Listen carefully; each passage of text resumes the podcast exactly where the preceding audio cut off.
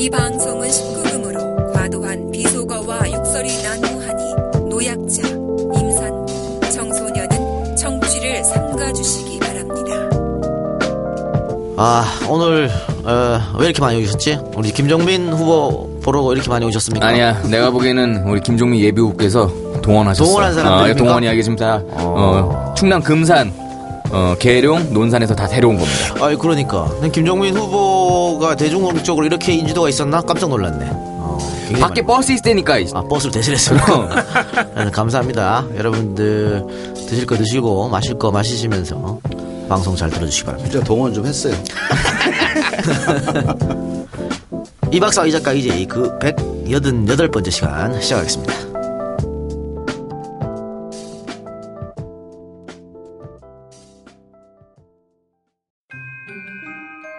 OECD 국가 중 노동시간이 가장 긴 나라 2위 대한민국. 그러나 시간당 생산성은 17위. 도대체 왜 하루 종일 쉬지 않고 일하는데 먹고 살기는 더 팍팍해질까? 17년간 번역이 금지된 전설의 경영서 The Goal. 1984년 출간 이후 30년 동안 천만 부 이상 판매된 경영의 고전. 아마존 CEO 제프 베조스, 피터 드러커가 꼽은 비즈니스 필독서 더 골이 그 해결책을 알려드립니다. 더 골, 목표를 현실로 만드는 비법. 엘리 골드렛 지음 도서출판 동양북스. 인터넷 서점에서 더 고를 검색하세요. 바쁜 현대인을 위한 만화판 더 골도 나왔습니다. 네, 지난 방송 우리 저 김빈 대표 모시고 방송했는데 어, 많은 분들이 또 좋아해 주셔서 네. 일단은 네. 보이스 칼라가 워낙에 좋으시니까 음. 뭐랄까 김주하나 예전에 백지연, 음, 백지영 말고 백지연 예. 아나운서의 목소리 톤하고 되게 비슷한 것 같아서 굉장히 신뢰감이 가는 목소리다 음. 그런 평이 있었죠. 네, 어쨌든 열심히 하시기 바라고요. 자, 오늘은 지난주에 예고해드린 대로 논산, 금산, 계룡을 어, 지역구로 이제 하려고 마음먹은 김종민 예비 후보를 모시고 방송을 진행하도록 하겠습니다. 저희가 몇 주 전에 언급해드린 것 같은데 총선 전까지 어, 한 번은 그냥 우리 방송 늘 하던 역사 방송 그 현대사 방송을 하고 또 한 번은 어, 더불어민주당 혹은 정의당, 정의당. 예, 후보들을 모셔서 야권 승리를 위해서 이렇게 방송을 한다고 고지했었는데 조금 격전지나 조금 논의에 대한 얘기들이 그럼요. 있는 곳들을요. 음, 첫 번째 주자입니다. 우리 저 김종민 예비후보. 그래서 이분이 오늘 스타트를 잘 끊어주셔야 앞으로 방송이 잘 돼. 안 그러면 중간에 에이씨 그만하자 이럴 수도 있어. 왜냐 우리 힘들어 죽겠거든 지금 그치. 피똥사고 방송하고 있는데 어 그래서 좀 힘듭니다. 뭐 누가 돈 주는 것도 아니고 말이죠. 아 근데 참고로 예, 뭐 다시 한번 우리 자랑하면은 예. 조희연 교육감 예. 어떻게 됐습니까? 당선시켰지. 인지도 바닥이었던 분을 단순히 실검에 올리고 그 다음 날 실검 1위를 만들어 드렸죠. 예. 또뭐 이재명 시장 뭐 우리가 예. 그, 물론 실패한 것도 있습니다. 백혜련 후보 예. 뭐 실패한 분도 있습니다만은 늘 성공할 수는 없고 어쨌든 자 소개해드리겠습니다. 김정민 예비 후보 오셨습니다. 먼곳먼 걸음 예, 하시죠. 감사합니다. 김종민입니다. 오랜만에 서울 아들이 어떻습니까? 예. 제가 한 6년 됐어요, 지금 서울을 떠난 지가. 근데, 어휴, 힘드네요, 적응하기가. 제가 4시간 잡고 왔는데, 보통 뭐, 한 2시간 반 정도 서울에 웬- 웬만한 데 가거든요. 네. 4시간 15분 걸리네. 아유. 그 지난번에 굉장히 아깝게 떨어지지 않습니까? 예, 예. 몇표 차로 떨어졌습니까? 2,000, 2,375표 니까요. 이게 사람들이 잘 감을 못 잡아요. 전체 표가 얼마에서 이, 이 2,000표면 어느 정도 대개 이제 한 10만 표 유권 저, 실 투표자가 한 10만 명 정도 된다고 보시면 되니까요. 네. 2점 그때 2.5% 정도 됐습니다. 출구 조사에서는 이겼죠. 방송사. 출구 조사에서는 3점 몇 프로 이겼다가 이 방송의 출구 조사는 거의 안 틀리는데. 그 출구세 2.5% 넘으면 사실 신뢰가 좀 가잖아요. 그 나중에 전화가 왔더라고요. 충청도라서 틀렸다고. 아, 이거 어떤 이유죠, 그거는? 참. 저 정도 사람들이 가슴 속을 자꾸 이게 오픈하지 않거든. 아니 그러니까 오픈보다도 좀 입이 무겁죠 좀. 네. 좀 출구조사가 안 되는 거예요? 진중, 한 분들이 많, 많으니까. 그래서 속으로는 어 이거 개표 부정이다 이런 생각도 했을 것 같은데. 아, 그 지금 이제 뭐 저랑 가까운 분들 다 도- 도둑 맞았다고 그래요. 그래요. 그 이번에 뭐 4년이 좀 시간이 걸리긴 했는데 뭐 찾아오라고 얘기를 아. 하는 거니까 한 도둑 맞았다고 그러는데 조금 그런 감도 있고. 아, 정말 아깝게 떨어지셨는데 그 2012년 선거였지 않습니까?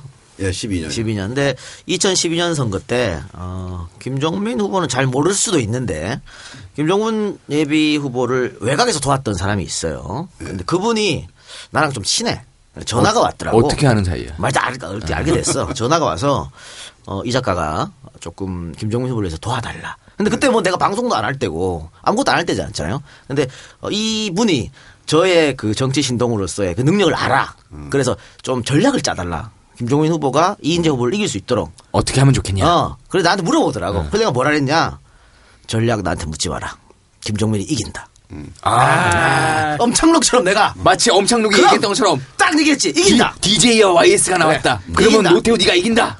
그래 뭐 그거는 사실 어 당시에 한나라당과 자유선진당. 갈라졌었고 그렇죠. 또그 지역 내에서도 이번엔 좀 바꾸자라는 여론이 또 많았고 뭐 그런 여론스러운 상황 그래서 이번엔 이긴다고 제가 봤는데 아 그래서 제가 뭐 전략이 뭐가 필요 있어 이기는데라고 했지만은 참 아, 떨어졌어요. 근데 지금 얘기 듣고 보니까 제가 지금 생각이 난 건데 제가 그 기억이 나요. 아, 그렇습니까? 친구가 저한테 얘기를 해서 4년 전에 정말로 전략가가 있다는 네. 거예요. 아, 서울에. 그것도 논산 이 시골이 아니라 서울에 네. 전략가가 있다. 그러지 꼭 그분을 모셔라. 네. 그래서 지도를 받으면 그래서 제가 지도까지. 그 생각에 아 그때 생각이 예. 뭐 서울은 나도 좀 아는데 네. 그뭐 서울에서 여기 제가 사실 거기서 이제 그 학교를 안 나와가지고 네. 제가 그 현장이 되게 중요했던 때거든 그때가 네, 네, 네. 그 서울 전략가보다는 현장에 현장이 있는 우리 중요하다. 형님이 필요했던 네, 네. 형님이 필요했던 때라 네. 아이 그냥 하고 넘어갔는데 네.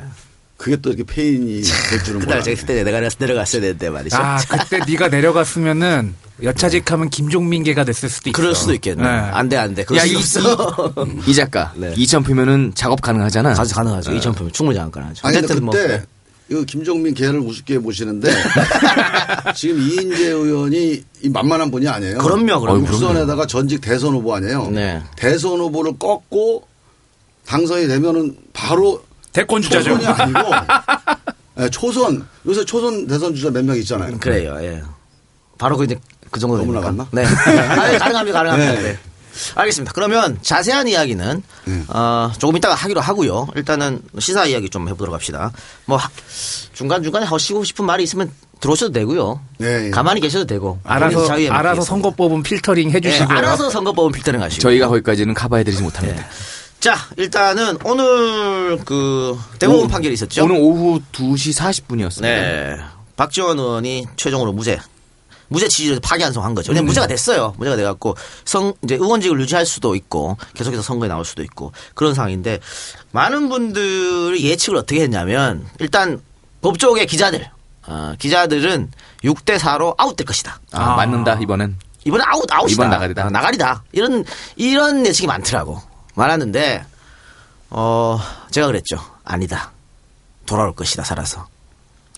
왜? 살아서 돌아와야 새누리당에 유리하다. 그렇지. 아니, 그러니까 저도 이 기사를 보고 처음에 느낀 거는 이거는 약간 정치적인 뭔가 계산이 있지 않나? 그런 생각이 들었어요. 뭐, 그거는 뭐 그냥 어떻게 보면 하는 얘기고요. 사실 좀 1심에서 무죄 났었거든요. 근데 2심에 유죄, 이번 다시 무죄인데 어, 증거가 없었어요.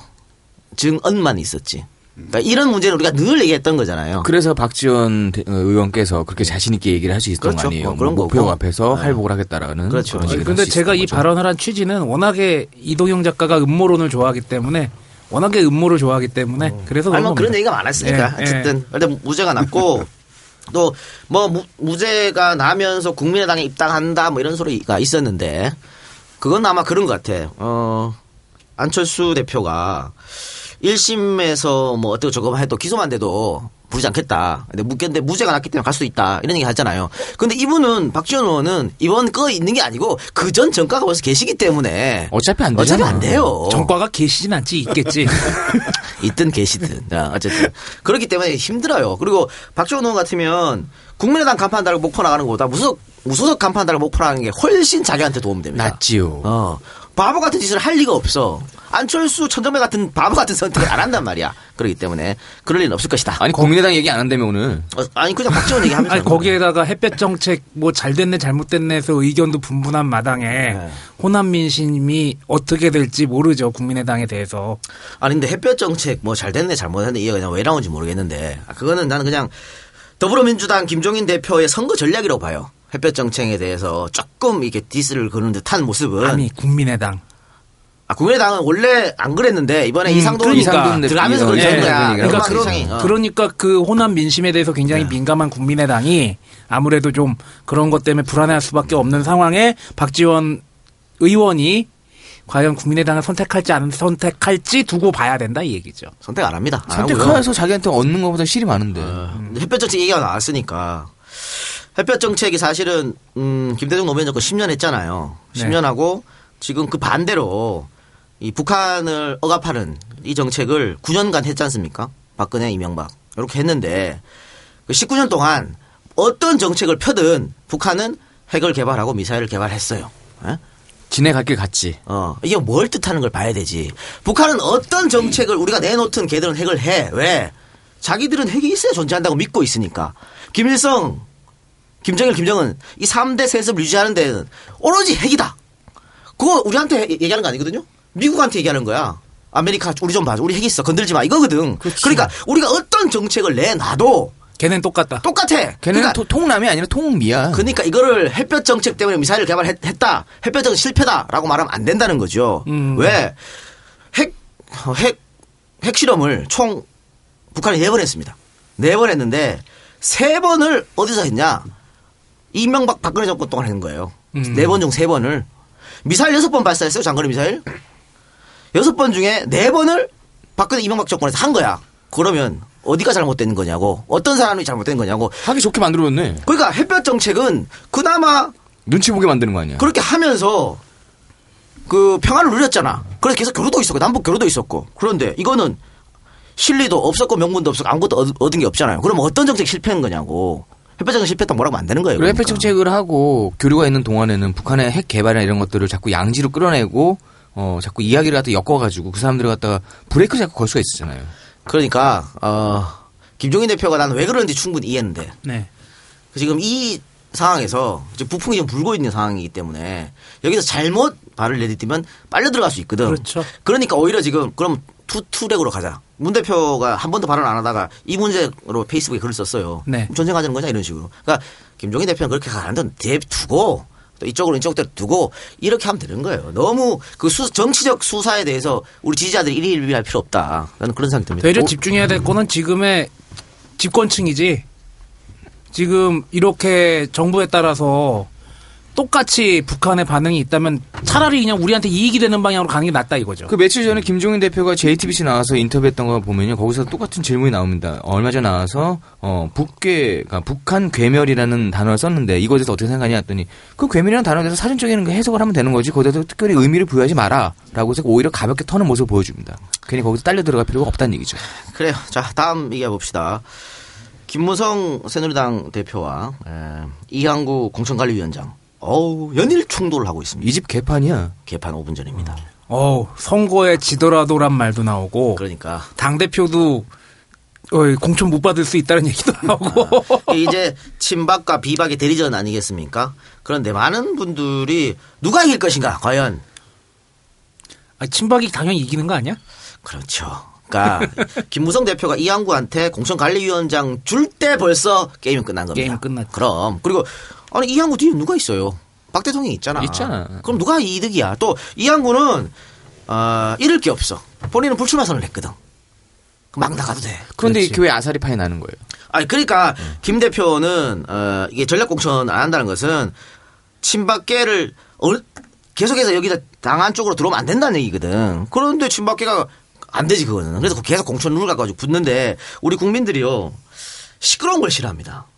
그러니까 아마 우리 저 김 후보님께서도 지역에 계시지만 중앙당이 시끄러웠을 때 정말 짜증났을 거야. 난 여기서 이렇게 열심히 하는데 당시 새정치민주연합이지 중앙당이 맨날 싸우고 대표 흔들고 지지고 볶고 당 지지율 떨어지고 지난번에 3% 차로 졌는데. 그렇지 이거지 중앙당만 잘해주면 내가 이길 수 있는데 도와주지는 못해 망정. 예. 그뭐 짜증나고 이런 차원이 아니고 네. 제가 이제 그 4년 동안 요 지역에서 이제 시민들하고 어르신들 뵙고 이렇게 쭉 다녀보면서 그 무슨 뭐 우리 민주당 뭐 새정치하나 더불어민주당 이름은 많이 바뀌었는데 욕하는 게요. 무슨 뭐 친북이다 뭐 발목 잡는다 뭐 좌파다 이거는 그거는 거의 의미가 없는 예. 문제고 대부분은 예. 왜 싸우냐 이거 왜? 그렇지, 그렇지. 어. 왜 니들은 집안끼리 집안 싸우는 놈 지금 제대로 된 놈. 아이고. 어떻게 표를 주냐? 역시 양반 분들이네요. 그렇지, 그렇지. 그러니까 집안 싸움을 하고 표를 달라니까. 그렇지. 집안 싸움 하는 놈들끼리 모여가지고 돈 좀 빌려주셔. 아, 신뢰가 안 누가 가죠. 보증을 서 저거에다가. 아니, 그럼요. 예. 그래서 많이. 예, 고생했을 거예요. 근데 똑같아. 새누리당도 마찬가지입니다. 이게 집안 싸움하면 싫어해, 국민들이. 싫어하지. 싫어하기 때문에 이 싸움은 계속 가야 되는데 아마 당분간 계속 이어지고 공천이 끝나도 시끄러질 것이다. 근데 오- 하도 이렇게 개파하면 오죽하면 우리 김태호 위원께서 당 꼬라지 정말 잘 돌아간다라는 어? 명언을 남겨주시고 계속 싸울 수밖에 없어. 이거는 김무성 대표도 양보할 수가 없는 거기 때문에 계속해서 시끄러울 수밖에 없어. 그러니까 너무 다행이야. 고마운 일이야. 야, 더불어민주당은 이제 싸울 일이 없잖아. 시끄럽게 하신 분들 다 가버렸으니까. 나는 이 작가에게 제안한다. 새누리당에 대해서 발언할 때 좀 전략적으로 발언하길 바란다. 아, 죄송합니다. 아, 나중에 얘기하겠지만 이제 강용석 얘기도 할 거고. 아니, 그, 그 하면서 네. 얘기합시다. 사실 강영석 의원 하, 복당을 해가지고. 너 때문이래 이 새끼야. 냅뒀으면 복당할 수도 있었대 이 새끼야. 아 그래? 복당해서 좀 분탕 치길 바랬는데 복당을 불허했어요. 아 안타깝네요. 걱정 마. 공화당에서 부른다는 소문도 있어. 그런데 아, 공화당 사실 강, 강용석 우- 전 의원이죠. 사석에서 본인이 아 저는 주소 들은 겁니다. 사석에서 본인은 무조건 복당한다 그랬거든. 확신이 있었으니까. 걱정하지 말라고 무조건 들어간다 그랬어. 그래서 사무실도 없고 그랬을 거 아니에요. 그럼 이게 뭐냐면 누군가 새누리에 힘 있는 사람이 언지를 준 거야. 에? 아. 아이 그래 그러니까 자기가 확신하지. 또 삐처리할 거야? 그래 그랬는데 이번에 아웃됐거든. 그러니까 여론이 굉장히 안 좋았고, 어? 그러니까 사실 그 힘 있는 사람보다 여론이 이긴 거예요? 당연한 거죠. 그러니까 보통 종편에 이제 강용 그러니까 새누리당이나 얘기 나오면 더불어민주당은 무조건 까고 새누리당은 띄워주는 게 종편 스타일이었거든. 근데 유일하게 강용석만 다 까 강용석 나오면. 종편에서. 그렇기 때문에 에, 새누리에서 본 거겠죠. 이걸 아, 어제 출연자였는데. 음, 종편 입장에서. 오는 순간 우리는 큰일 나겠구나. 깨달았고 또 그 아빠 아직 재판이 많이 남았지 않습니까? 그러니까 남편이 갖고 있는 그 증거 또 다른 증거 또 다른 증거들 복수형이야. 요게 야이씨. 장마의 웃음소리. 요게 어, 또 있다고 하는 게 뭐 저만 알고 있겠습니까? 그렇지. 그분들도 알고 계시겠죠. 아, 그쪽에서도. 아, 이런 소문을 아 이거 소문이지. 이런 소문을 저만 들었겠습니까? 그분들도 알고 계시겠죠. 새누리당 쪽에서도 때문에 들었을 것이다. 편집 잘해야겠다. 네.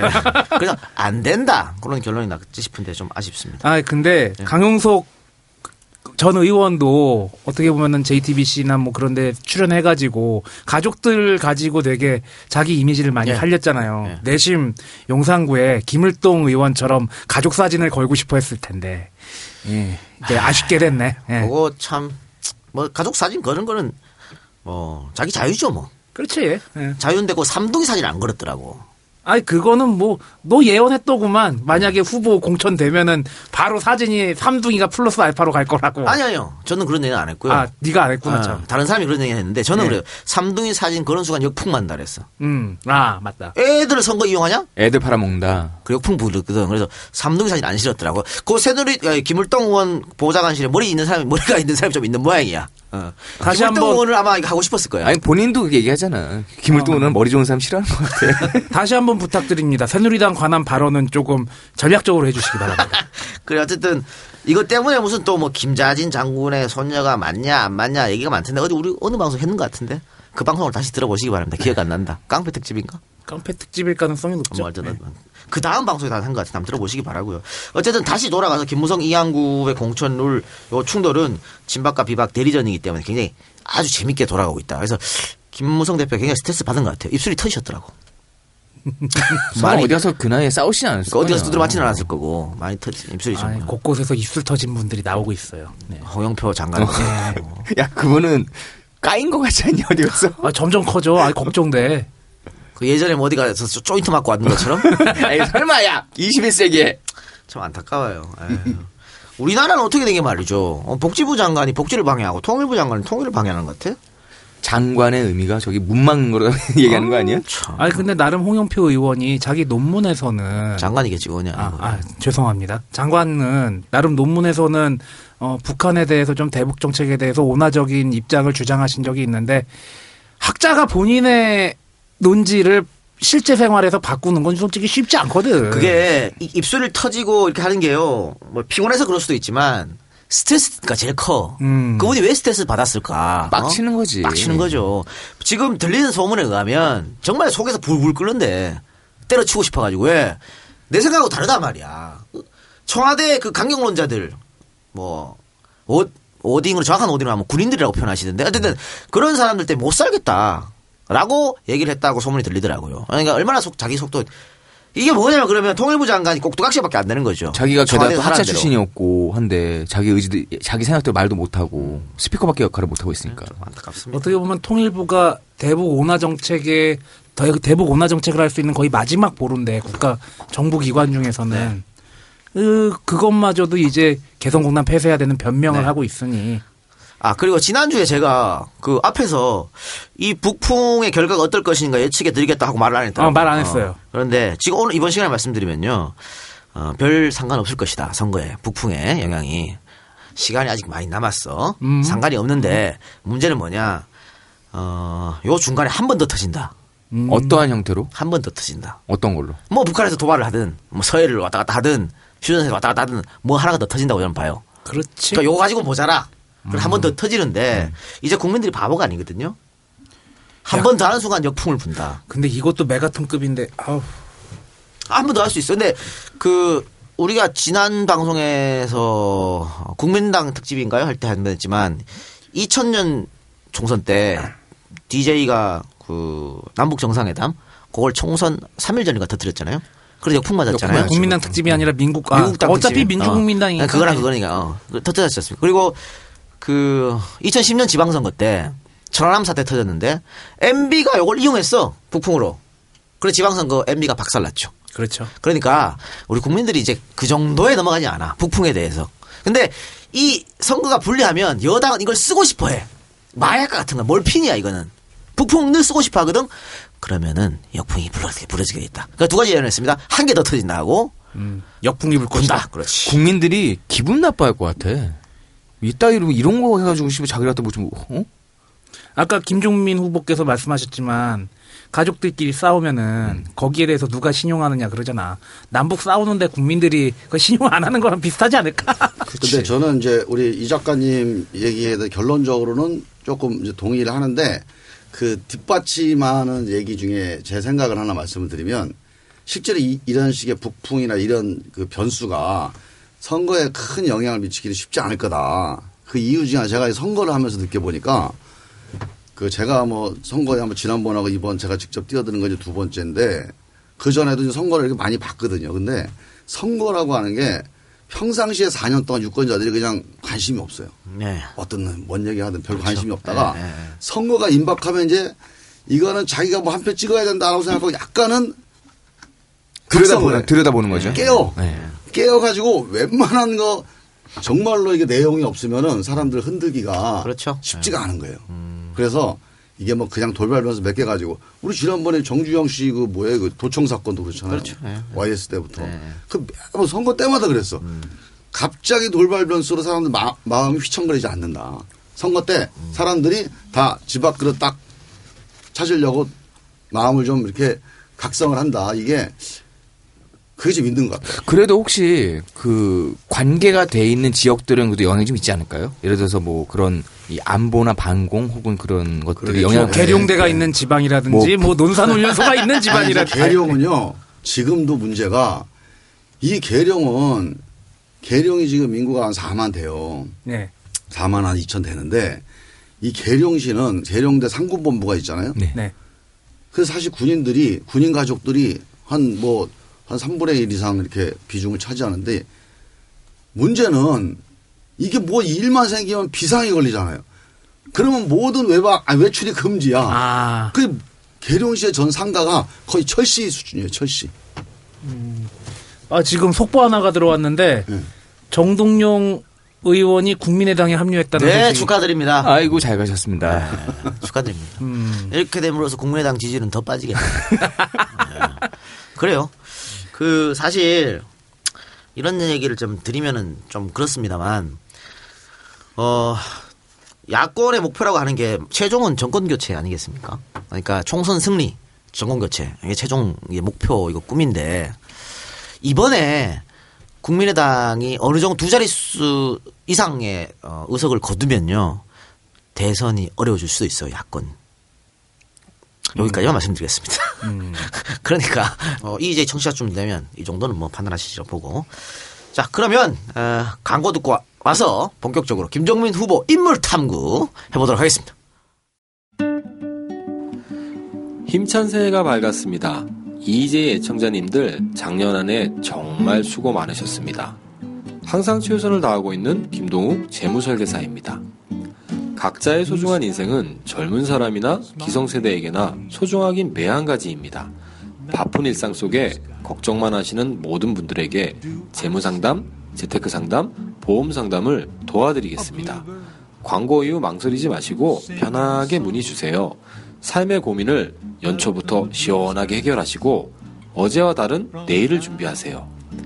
네이버 주소창에 영문으로 김동욱.co.kr 치시고 카페 문의하시거나 aig0001 골뱅이 네이버닷컴 010-4511-2371 010-4511-2371 연락주세요. 항상 정직하게 정확하게 최고의 상담원을 고집하겠습니다. 감사합니다. 머리가 빠져 고생하시는 분들 이런 고민을 합니다. 이미 엄청 속았거든. 나긴 개뿔 뭐가 나다 사기지. 아닙니다. 납니다. 머리털이 쑥쑥 납니다. 그래? 그럼 엄청 비싸겠지 뭐. 아니에요. 하루 커피 한 잔 값 5천 원. 한 달에 15만 원 정도면 됩니다. 남자만 나겠지 뭐. 아닙니다. 남녀 모두 다 똑같이 납니다. 에휴, 그 정도면 노벨상 탔다. 아닙니다. 못 탔습니다. 노벨 머리털 상은 없습니다. 다음 카페에서 풍성교를 검색하세요. 풍성교. 머리털이 풍성해지니 겨울이 따뜻해요. 아닙니다. 올겨울은 그냥 따뜻합니다. 네, 광고 듣고 왔고요. 그, 김 후보님 방금 전에 선거라는 건 오랜 동안 걸려서 이렇게 어떤 보여줘야 하는 거기 때문에 하루에 한 번의 이슈로 가지고 흔들리지 않는다 라고 말씀하셨는데 2012년 총선 패배 후 4년이 지났습니다. 4년 동안 나름 열심히 했다고 자부하십니까? 예. 어, 나름대로 하여간 제가 할 수 있는 최선을 다해서 한 발 한발 해왔습니다.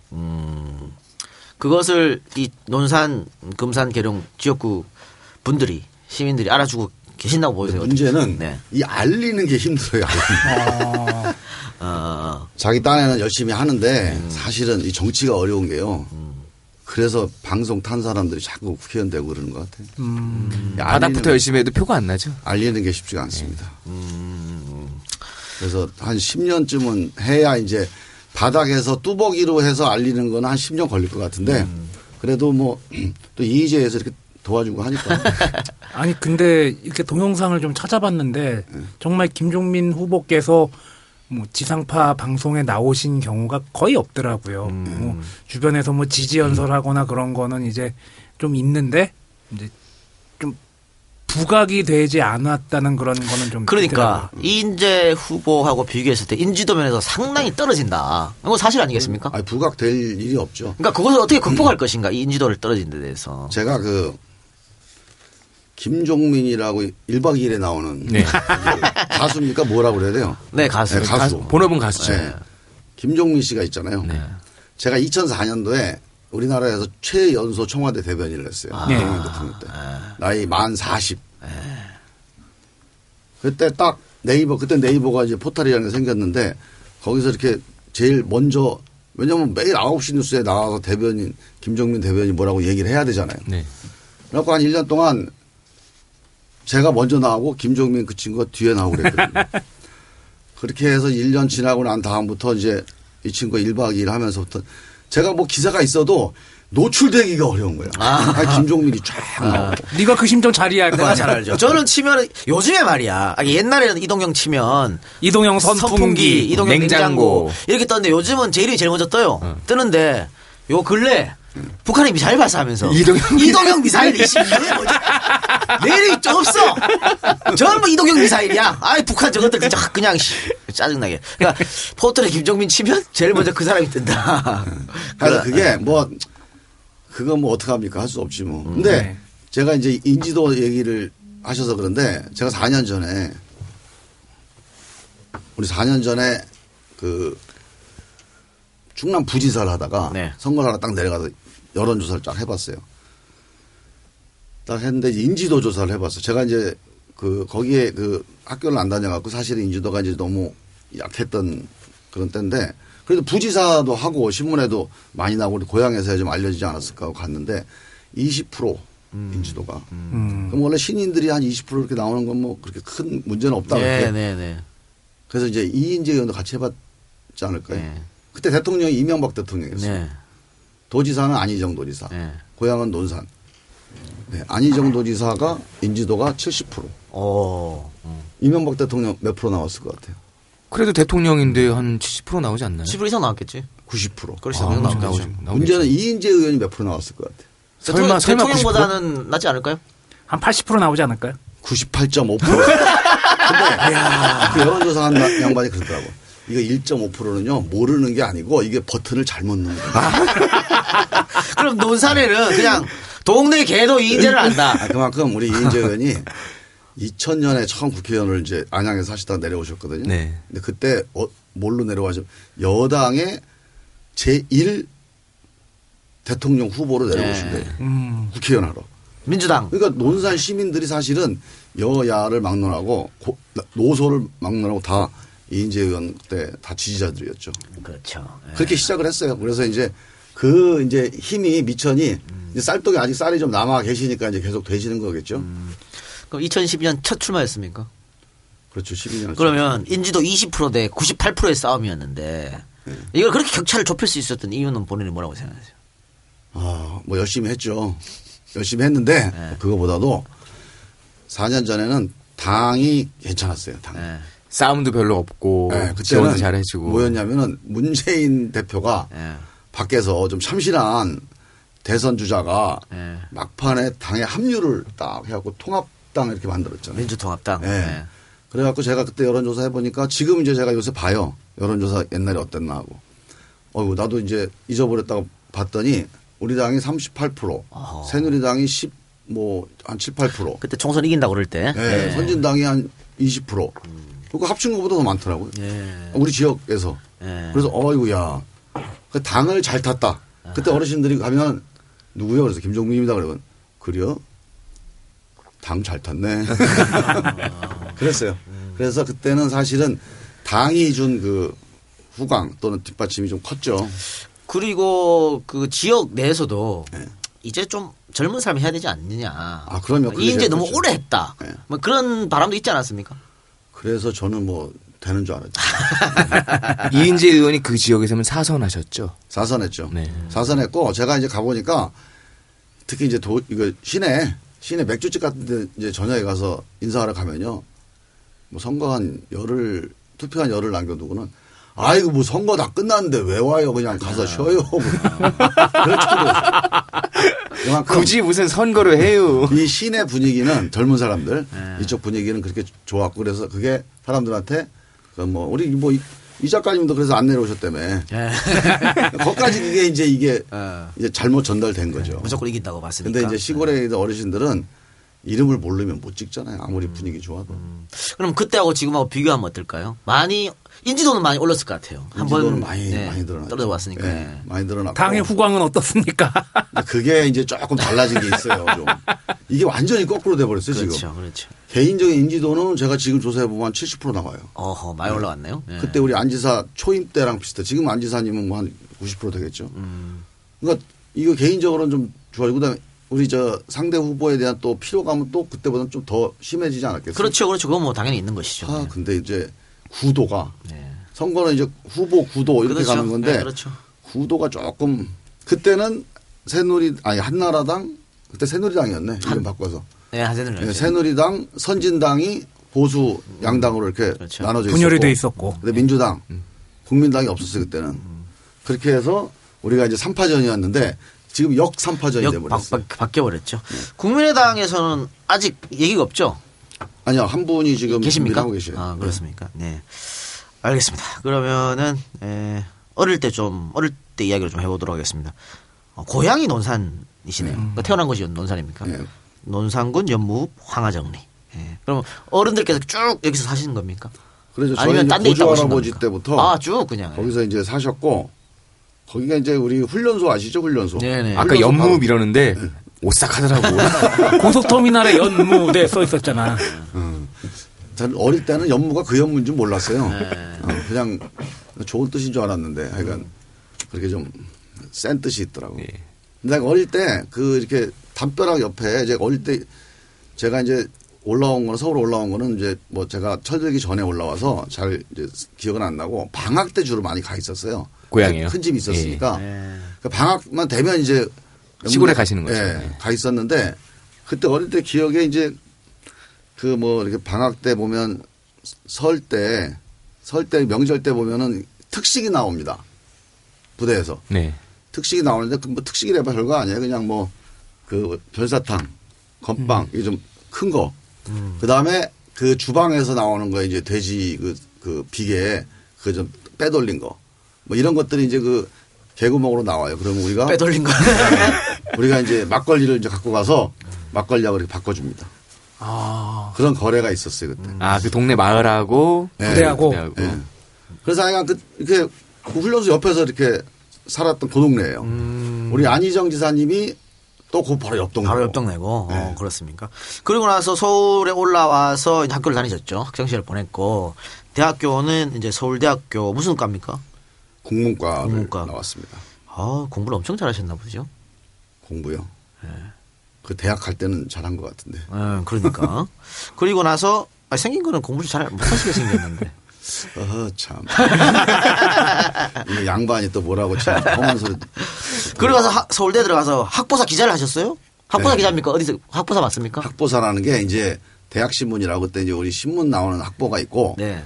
저는 이제 단과대학에 학보가 음. 있는데 이거는 그냥 일반 신문이 아니라 책으로 이렇게 나왔어요. 책으로. 개간지로. 개가- 아, 개간지로. 창작가 비평 같은. 네네네네. 그래서 이건 약간 조금 이제 좀 깊이가 있는 음. 이런 쪽으로 이렇게 논조도 좀 세고요, 더. 예, 거기 인문대 학보에 제가 같이 음. 편집장. 그 저, 제가 이, 묘하게 제가 의도한 건 아니었는데 제가 이쪽 언론계 쪽으로 이렇게 어릴 때부터 제가 중학교 2학년부터 언론계에 이렇게 빠져드는 것 같아요. 그때 아. 교회를 제가 다녔는데 교회에 보면은 회의지가 나와요. 연말에.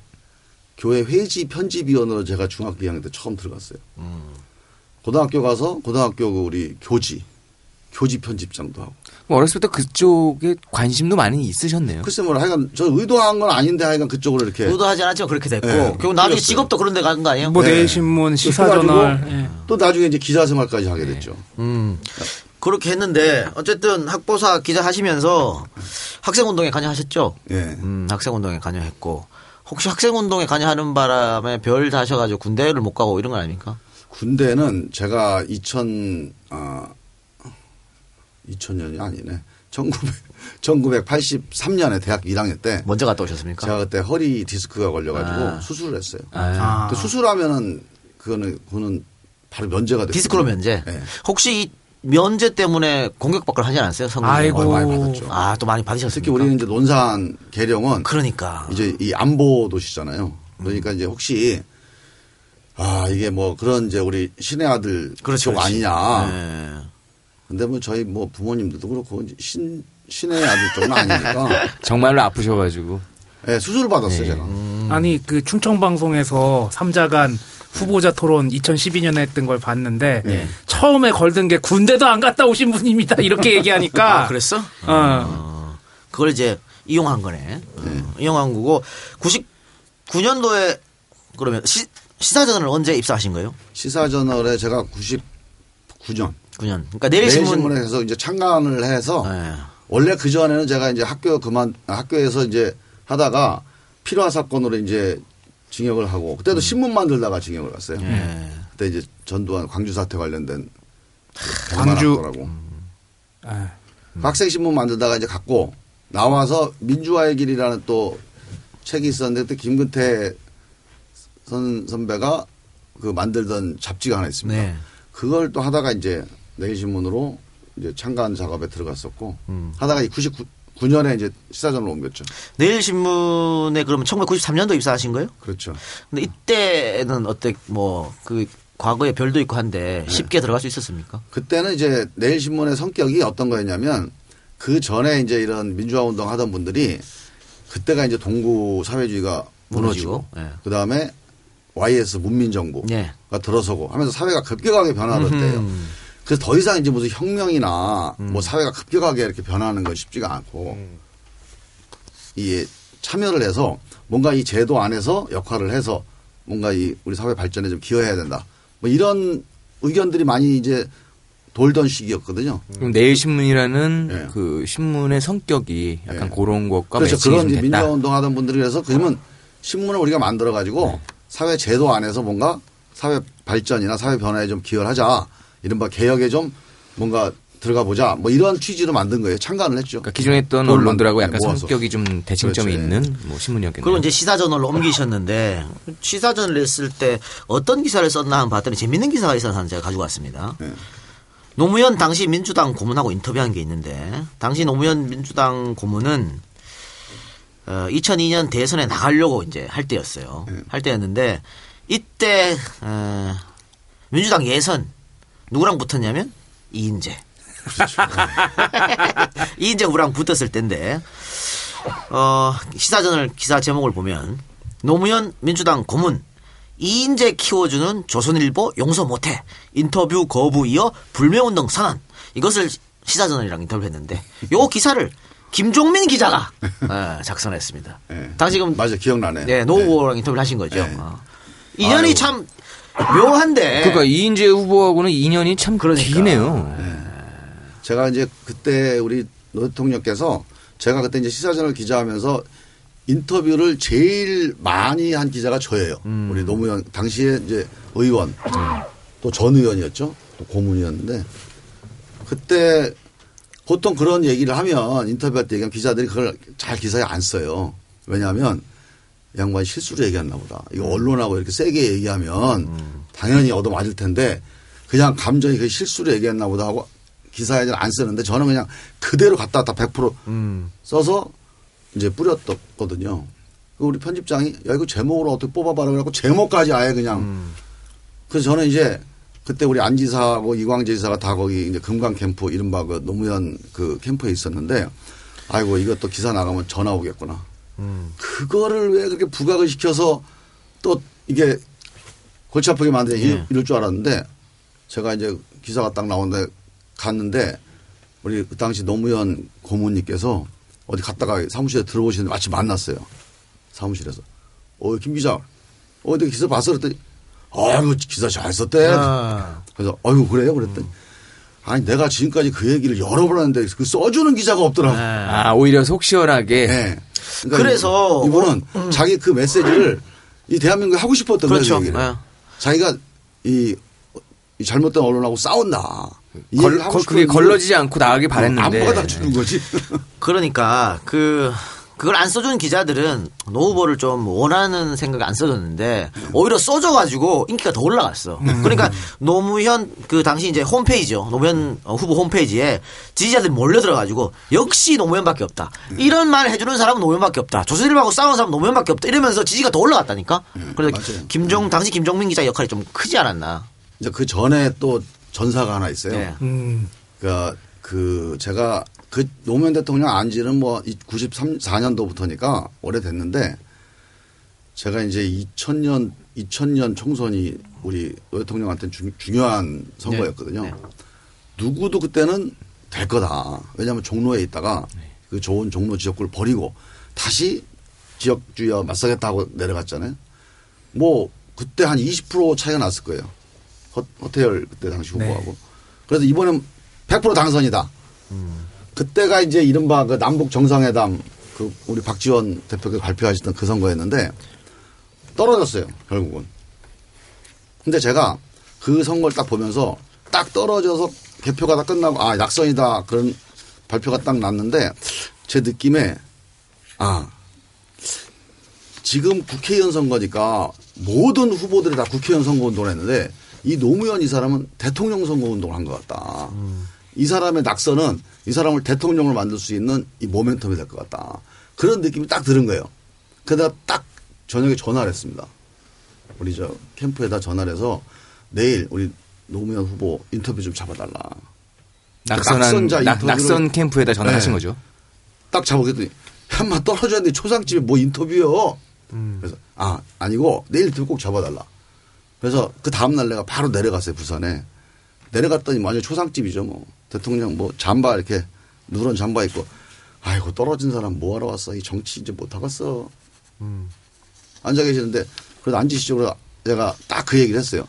아니 다른 사람들은 다 국회의원 선거 운동했는데 뭐 당락 관계 없이 하니까 이 대통령 선거 운동 한 것 같다고 사람들이 달리 볼 것 같다. 쫙 이제 얘기- 그때 이제 대통령이 나온 제목이 뭐냐면 농부는 밭을 탓하지 않는다. 그게 그때 인터뷰 제목이었습니다. 아, 그 멋진 타이틀을 만드신 분이 네. 그때 김종민 예, 후보였군요. 그노 대통령이 저랑 인터뷰를 하고 난 다음에 제가 이제 서울 올라가는데 전화가 왔어요. 아니 내가 인터뷰만 할 게 아니라 내가 편지를 유권자들 한 장 쓰고 싶다는 거예요. 예. 그 편지를 하나 쓸 테니까 좀 실어달래. 그래서 아 좋습니다. 그래서 편지를 같이 쓰러 그때 이제 그런 말씀을 하셨죠. 그래서 그때 그 기사 나가고 그 다음에 커버 한번 우리 시사전에 다뤘습니다. 음. 떨어졌지만 산 사람, 죽어서 산 사람 뭐 이런 컨셉으로 그리고 나서 노사모라는 모임이 생겼어요. 네, 네, 네. 네. 그래서 가가 이렇게 전사가 연결이 되면서 그렇게 이제 노 대통령과 처음으로 인연을 맺은 것 같은데요. 그것 때문에 그렇습니까? 결국 청와대에 들어가셨죠. 네, 근데 사실은 제가 개인적인 인연은 그 전부터 계속 있었고요. 네. 특히 이제 우리 안지사가 그때 이제 금강 캠프라고 그래서 노무현 대통령이 그 있던 지방자치 실무연구소에 사무국장을 했거든요. 예. 근데 제가 거기에 한 10년 동안 같이 있을 때부터도 같이 친하게 지냈던 친구였기 때문에 개인적으로 이제 그 가서 좀 같이 노무현 후보 좀 돕자 이런 제안도 하고 그랬어요. 근데 저는 기자 생활할 때 제가 이제 어떤 정치에 뛰어드는 거에 대해서 조금 부담스러워해서 못했는데 그런 개인적인 인연들이 이제 좀 2000년 이후에 좀 가까워지고 더 좀 대화가 많아지고 하면서 청와대 들어가면서 안지사가 제안을 한 거죠. 여기는 제가 이제 싸우는 거 아이고 힘들다. 맨날 많이 싸웠는데 힘들다 그랬더니 청와대 가면 안 싸워도 되니까 빨리 들어와서 일하자 그래서 그안 싸울 수 있는 자리가 네. 대변인 자리였던 거죠. 가보니까 또 그렇게 되네. 음, 그러면 안희정 지사의 추천으로 들어가시게 된 겁니까? 그렇죠. 예. 음. 근데 그렇게 해서 들어갔는데 안희정 지사가 사라졌어요? 네. 저도 좀 황당하더라고요. 아니, 그때 표현을 정확히 해야지. 아, 그거 사라진 거야. 아까 어디로 사라졌냐 이거지. 아, 뭐, 어디 어디로 사라지셨어, 갑자기. 예. 그때가 2002년도 이제 선거 끝나고 나서 네. 2002년도 3, 아, 2003년도 1월 달이죠. 당선자 시절에 네. 안 지사가 그때 뭐 시정이죠. 친구 보자 그래서 아, 여의도에서 봤더니 아 이거 같이 가서 일하자. 네.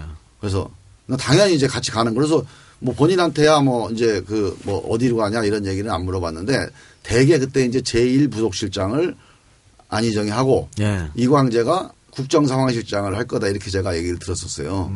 그래서 이제 제1부속실장이라는 게 대통령 이제 가장 지근거리에서. 네, 측근에서 같이 이제 대화를 나누는 자리니까 같이 일하다 보면 아 우리 그러면 우리 같이 이제 젊은이들이 뭔가 대통령을 모시면서 좀 힘껏 도울 수 있겠구나. 예. 뭐 그런 좀 뭐 설레임도 있고 예. 근데 막상 가보니까 조만 조금 있다가 안지사가 뭐 기자회견하고 청와대 안 갑니다. 그래서 수사 받더라고요. 예. 어쨌든 그렇게 됐는데, 그, 노 대통령께서 한 번은 김종민 후보에게, 음, 외롭다. 이럴 때 희정이라도 있었으면 좋았을 텐데. 이런 말씀 하셨다고. 네. 그, 그런 얘기 할 때가 언제쯤이죠? 그때가 이제 2003년이죠. 2003년인데 그때가 이제 지금 다들 잊어버렸을 텐데 탄핵 이전의 상황 한번 생각을 해보세요. 탄핵까지 이르는 게 갑자기 뭐 야 우리가 선거 앞두니까 탄핵까지 아니요. 이렇게 했겠어요. 끊임없이 흔들어댔죠. 예. 그러니까 대통령에 딱 당선되고 나서 딱 그 다음 날부터 시작해가지고 시작됐죠. 1년 내내 인정을 안 한 거지, 대통령으로서. 대통령으로 예. 인정을 안 하고 예. 흔들고 하면서 결과적으로 나중에 이제 재신임 선언까지 한번 대통령이 네. 했죠. 기자회견 했었잖아요. 그 과정에서 노무현 대통령을 돕는 사람들이 거의 없었습니다. 대개 이제 노무현 가까운 분들은 청와대 와서 어떤 말씀을 하셨냐면 거 봐라. 검찰 잡으라니까 왜 검찰 안 잡냐. 그렇죠. 예. 거 봐라. 국정원 잡으라니까 왜 국정원 놔두냐. 거 봐라. 조선일보, 동아일보 잡으라니까 왜 안 잡고. 뭐 하냐. 그러니까 이 얘기만 1년 내내 하는 거야. 그러니까 노 대통령이 이제 그거하고 싸운 것도 이제 지쳐가지고 네. 나중에 한숨을 푹 쉬면서 그때 이제 관저에서 이제 누구 뭐 접견을 누구라 했는데 기억은 안 나는데 끝나고 나서 아이고 이거 희정이라도 있으면 어떻게 희정이 하고 그냥 음. 뭐 얘기나 좀 음. 농담 따먹기라도 할 텐데 예. 그때가 이제 안 지사가 징역 가 있을 때죠. 네, 네, 네. 좀 미안한 감도 들고 그렇죠. 그러니까 뭐 그런 심사가 그 제가 보기에 그때 느끼는 생각이 그 노 대통령한테는 그런 심리적인 안정이 필요했어요 사실 대통령은 심리적으로도 support 받을 그 필요가 있거든요. 있죠. 그렇죠. 예. 그 대통령이 미국 대통령은 불안해하시면 되게 안 되죠. 심리학자들이 되게 이렇게 support를 해요. 그러니까 심리 주치의 시스템이 있는 거죠. 심기경호. 네. 경우 그러니까 이제 그 심기 경호가 이 경호실에서 하는 게 아니고 예. 그 심리학자들이 합니다. 아니 그럼요. 예. 근데 이제 그런 점에서 안 지사가 되게 필요했던 존재였어요, 사실. 그럼 그 안지사의 빈자리, 네. 안지 빈자리를 우리 김정은 후보가 좀 메꿔주셨어요. 어떻게 했어요? 아니, 저희가 이제 옆에서 위로의 말이야 뭐 여러 가지 예. 드리지만 예. 그 인간적인 위로라고 하는 거는 오래돼야 돼, 관계가. 그렇죠. 뭐 예. 음. 좋은 말 한다고 그래서 그게 전달되는 게 아니더라고. 좋은 말이 많이 했죠. 그 이렇게 대통령이 좀 외로워하실 때 청와대의 분위기, 네. 보좌관들이나 뭐 이렇게 근데 행정관들 대통령께서 이렇게 외로워하신다는 건 잠깐 하시는 거지. 그분 스타일 보세요. 그렇죠. 예. 그 외로워한다고 이게 업무에 반영되거나 바로 회의하면 바로 또 바뀝니다. 아, 바로 이제 적극적으로. 네. 그래요. 아, 우리 또 노빠 입 앞에 또 쳐올고 지랄이야. 그래. 그러고 이상하게 우- 그래. 노 대통령 생활은 불쌍하잖아. 그렇겠지. 불쌍. 네가 더 불쌍해 이 새끼야. 그 안희정 지사하고의 인연은 조금 있다가 네. 여쭤보기로 하고요. 제가 궁금한 게 네. 시사저널 계셨으니까 시사저널이 한때 굉장히 좀 어, 힘들어졌다 그럴까요? 망가졌다 그럴까요? 그럴 때가 있었지 않습니까? 네. 그때 어떤 생각이 드셨어요? 그죠. 제가 나가고 난 다음이죠. 그러니까. 제가 나가서 아 책임 안 지시는 거예요? 인간관계에도 한번 이제 생각을 해봐야죠, 사실. 그래서 이제 시- 예, 거기서 나온 분들이 시사인을 만들고 이렇게 그렇죠. 되는 거 아니에요. 어. 그러니까 나와서 후배들이 막 어려워하고 그래도 가- 언론인 아니, 출신으로서 후배들은 아니고요. 음. 거기 우리 이제 그때 서명숙 선배니 뭐 다 선배들이 한 절반 이상은 돼요. 어쨌든 어. 떻게 생각하셨습니까 그때 도와줄 방법도 좀 있는 것도 아니었고 청와대에 있었는데 네. 그 50대 청와대였으면 제가 뭐 술을 좀 썼을 텐데 공화국이 바뀌는 바람에 네. 그러니까 별로 술을 쓸 게 뭐 마땅치가 않고 도와줄 방법이 없던가요? 아니 제가 농성장은 몇 번 갔죠. 인간적인 도 도움. 그때 주진우 기자 농성할 때 가서 네. 야밥 먹어라. 그래서 이게 언론인 출신으로서 좀 안타까울 것 같아요. 시사저널 사태도 뭐 보셨지만 네. 지금 언론, 그러니까 이명박 MB가 정권하고 집권하고 나서의 언론이 네. 이 정말 망가졌지 않습니까? 과연 기자들이라 할수 있을까? 언론인들이라 할수 있을까? 저는 이제 네. 제가 뭐 언론이라고 제가 뭐 크게 언론 생활을 오래 하거나 그랬진 않았지만 제가 사실은 뭐 그런 비공식까지 따지면 제가 중학교 2학년 때부터 한 거니까 네. 상당히 오래된 언론인이거든요. 근데 제가 이제 요새 느끼는 게 지금 종편이라든가 언론들 보면서 겁이 나요. 겁이 나는 게 뭐 우리 뭐 총선에 뭐 영향을 어떻게 미치고 이것 때문에 겁이 나는 게 아니라 제가 얼핏 요새 드는 생각이 지금 박근혜 대통령하고 이 언론, 이 종편 이 언론하고 관계 이런 걸 쭉 보면서 느끼는 게 옛날 YS 생각이 나요. YS 때 YS가 90%였어요 지지율이. 네. 그리고 YS가 실제로 총선 우리 이, 이- 저 박근혜 대통령 똑같은 시기에 3년 차에 벌었던 총선입니다. 그때까지만 해도 대통령이 아주 셌습니다. 예. 강삼재 사무총장한테 3천억씩 주면서 공천 다 하고 예. 그때 김문수 이재호 이런 사람 그때 발탁한 거 아니에요 그때? 예. 그때 YS가 되게 잘 나갔어요. 근데 이제 그때 김일성 그 조문정국 때 예. 그냥 내치고 하면서 남북 관계 악화되고 쭉 가다가 노동법 날, 날치기 통과했죠. 네. 2000 그 96년? 97 네. 7년이죠. 96년 12월 12월. 네, 네. 국민 국민정부의 네. 내리막길이었죠. 네. 예. 거기서 이제 꺾이기 시작해갖고 지지율 7%까지 갔어요. 막판에. 근데 제가 그때 느낀 게 YS가 조선일보가 동아일보가 언론이 뒷받침을 해주니까 무서운 게 없는 거예요. 겁을 안 해요. 공무원들도 그랬어요. 제가 이렇게 옆에서 지켜보니까 공무원들도 그렇게 뒷받침하니까 조금 실수하고 이러는 거를 겁을 안 내. 저는 IMF가 그, 래서 왔다고 봐요. 그럼 IMF를 경고하는 징후들이 많이 있었거든요. 그러니까 언론이라고 하는 게 존재 이유가 네. 정권에 대한 비판, 권력에 대한 비판, 견제. 그렇죠. 우리 사회 시스템 전체에 아. 대한 노란 등, 빨간 등을 켜줘야 돼요. 그건데 감시. 근데 전혀 제일. 중요한 시스템이 예. 뭐냐?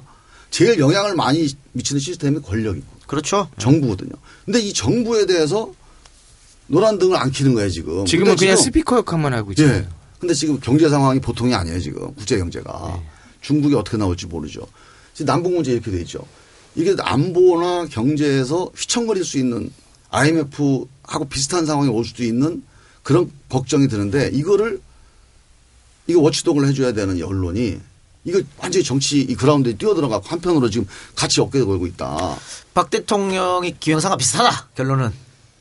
그러니까 아니, 저는 이렇게 그래 제2 IMF가 올 수도 있겠다. 이렇게 봐요. 아, 그러니까 이거 문제가 생길 거다. 이, 이대로 가면 이거 안 된다. IMF인지 뭐 7%인지 이거는 뭐 제가 얘기하기는 어렵, 어렵지만 하여간 문제가 반드시 생긴다. 총선 지나면. 그럼 언론이 제 역할만 해주면 바로 잡을 수도 있겠다. 아니 사회라는 게 그런 거 아니겠어요? 예, 예, 예. 뭐 예전에 뭐 왕들이라는 게 자기 욕심도 많고 뭐 욕망도 많고 이랬겠지만 그래도 뭐 큰 사고 안 치고 그래도 뭐 연산군 광해군 두 명 말고는 뭐 크게 뭐 뒤에 이름이 이렇게 어긋나지 않고 했던 게그 그 강관들이 그 무수히 많은 말들 하고 들었던 거 아니에요 그걸? 안전 장치를 요구를 했죠. 끊임없이. 그러면 저기 저기 걱정해요 지금. 그 기레기라고 욕 먹고 있는 우리 후배 기자들한테 한마디 해주세요. 선배 기자로서. 아, 저는 이제 제가 언론이라고 하는 게 뭐 진실을 추구하고 뭐 대단한 가치와 우리 사회를 변화시키고 이런 거 떠나서 네. 제일 중요한 게 그냥 공정한 거, 공평하게 하는 거. 이게 제일 중요하다. 근데 지금 거기서 흔들리고 있어요, 지금. 우리 언론이 뭐 대단한 언론의 철학과 이념이 없어, 없어서가 아니고 우리가 인생 살아나가는데 아주 기본적인 거. 누구나 다 어디 가서나 요구받는 거. 공평한 거, 공정한 거. 그게 없어요. 지금 예를 들어서 우리가 어디 가서 아르, 뭐 햄버거 집에서 아르바이트 하는 학생도 공평하지 않고 뒤에 온 사람 먼저 햄버거 주면 그 가게 되겠습니까? 근데 이게 지금 흔들리고 있는 게 언론이 다른 거 떠나서 보수도 괜찮고 다 좋습니다. 좋은데 공정해야 돼. 예. 근데 공정한 게 지금 너무 흔들리고 있는 게 걱정입니다. 알겠습니다. 그러면 에, 광고 듣고 와서 뒷이야기 하겠습니다. 안희정 지사와의 인연 또 김종민이 꿈꾸는 뭐 논산 혹은 계룡 금산 또 중간에 special guest 잠깐 전화 연결 이렇게 해서 2부는 가져가도록 하겠습니다. 자 광고 듣고 오겠습니다. 안녕하세요. 강남 필립 인테리어입니다. 살고 계신 집이든 운영하시든 사업장이든 하자 보수나 시설 변경 혹은 새롭게 인테리어를 계획할 때 여러 이유로 망설여지는 경우가 있죠. 이제 인테리어는 강남 필립 인테리어와 상의해보세요.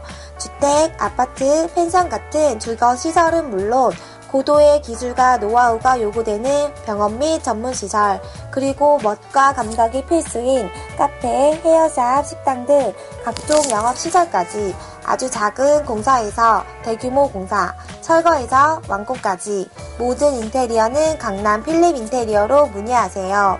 공사 문의는 010-9973-6204, 010-9973-6204입니다.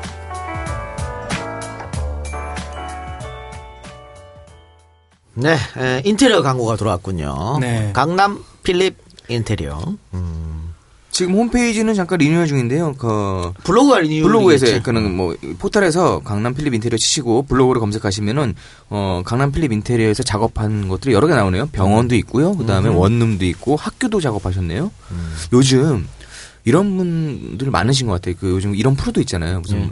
리모델링, 집 꾸미기 음. 이런 것들 하면서 좀 이렇게 경제가 어렵고 그러니까 아끼는 거야. 그게 에이, 경제가 어려우면은 이런 티- 방금 TV 프로에서 이런 TV 프로가 인기가 있을 수밖에 없어. 그러니까 육아 프로 요즘 엄청 인기잖아요. 인기죠. 그리고 요즘은 먹 뭐 먹방에서 이제 쿡방, 쿡방. 인기죠.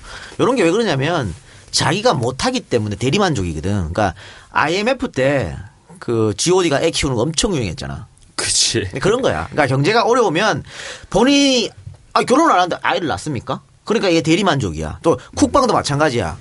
요리를 이 쿡방을 보면서 요리를 하는 사람 없어요. 실질적으로 연조사 보면 그게 나와. 그냥 보면서 즐기는 거야. 근데 TV, TV 앞에서 삼각김밥을 먹으면서 국방을 보겠죠. 즐기는 거지. 그래서 육아, 이제 쿡방, 그 다음에 어디로 가냐. 전문가들이 거의 다 인테리어로 갈 거다. 집을 고치는. 본인이 못 하니까. 어, 그래서 그렇게 할 것 같은데. 그래서 이거를, 그런 걸 보면서 뭐 개인도 한다는데 개인이 하기는 쉽지 않아요. 인테리어. 그렇죠. 또 전문가의 손길을 느껴야 되기 때문에. 음. 가장 좋은 거는 전문가의 손길을 싸게 느끼는 거. 그죠. 그게 핵심이야. 그게 핵심이지. 어. 근데 강남 필립 인테리어, 어, 그 이분 아들이 우리 이제 조합원인 것 같습니다. 아. 사장님 아드님께서. 그래서 사장님 아드님께서 적극적으로, 어, 이렇게 우리한테 도움을 요청했고. 그러면 이분도 사실은 위험을 감수하는 거예요. 뭐예요? 인테리어 같은 것들 뭐 좋아 이렇게 얘기할 수 있습니다. 그럼 내가 잘 알려지지 않은 업체야. 그럼 내가 뭐 이렇게 내가 아는 거에서 이렇게 약간 좀 가격도 좀 하이로 받고 할 수 있어. 예. 근데 이렇게 자기 번호 공개하고 EJ 쪽에다가 해서 내가 양심껏 하겠다고 하면 예. 이분은 사실 삥땅 못 쳐요. 눈팅 못 칩니다. 그 사실 인테리어는 부르는 게 뭐 그냥 값이고 모르면 눈탱이 맞고 뭐 그런 어렵죠. 거죠. 예. 그래서 하여튼 전화하셔서 EJ 듣고 전화 드렸다 그러면 아마 성심성의껏 일단 상담을 해드리고 싸게 해드릴 것 같아요. 모든 종목 다 하신 것 같습니다. 병원, 카페, 어, 학교, 그다음에 원룸, 뭐 개인 집도 있고요. 여러 가지 개보수 관련된 모든 인테리어들 종합적으로 하고 있으니까요. 여러분들 뭐 강, 이렇게 상담하실 거 있으시면 전화번호가 어떻게 되죠? 어, 강남 필립 인테리어입니다. 문의 전화 010-9973-6204입니다. 근데 가끔 어, 지금도 이 작가가 열받았는데 어, 저녁 때 작업하시다가 전화 안 받는 안 받는 경우가 있나 봐요.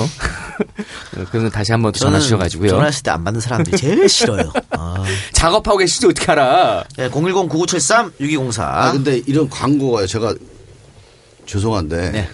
이 광고가 많이 들어오나요? 네, 많이 들어옵니다. 어, 그래요. 광고 효과는요?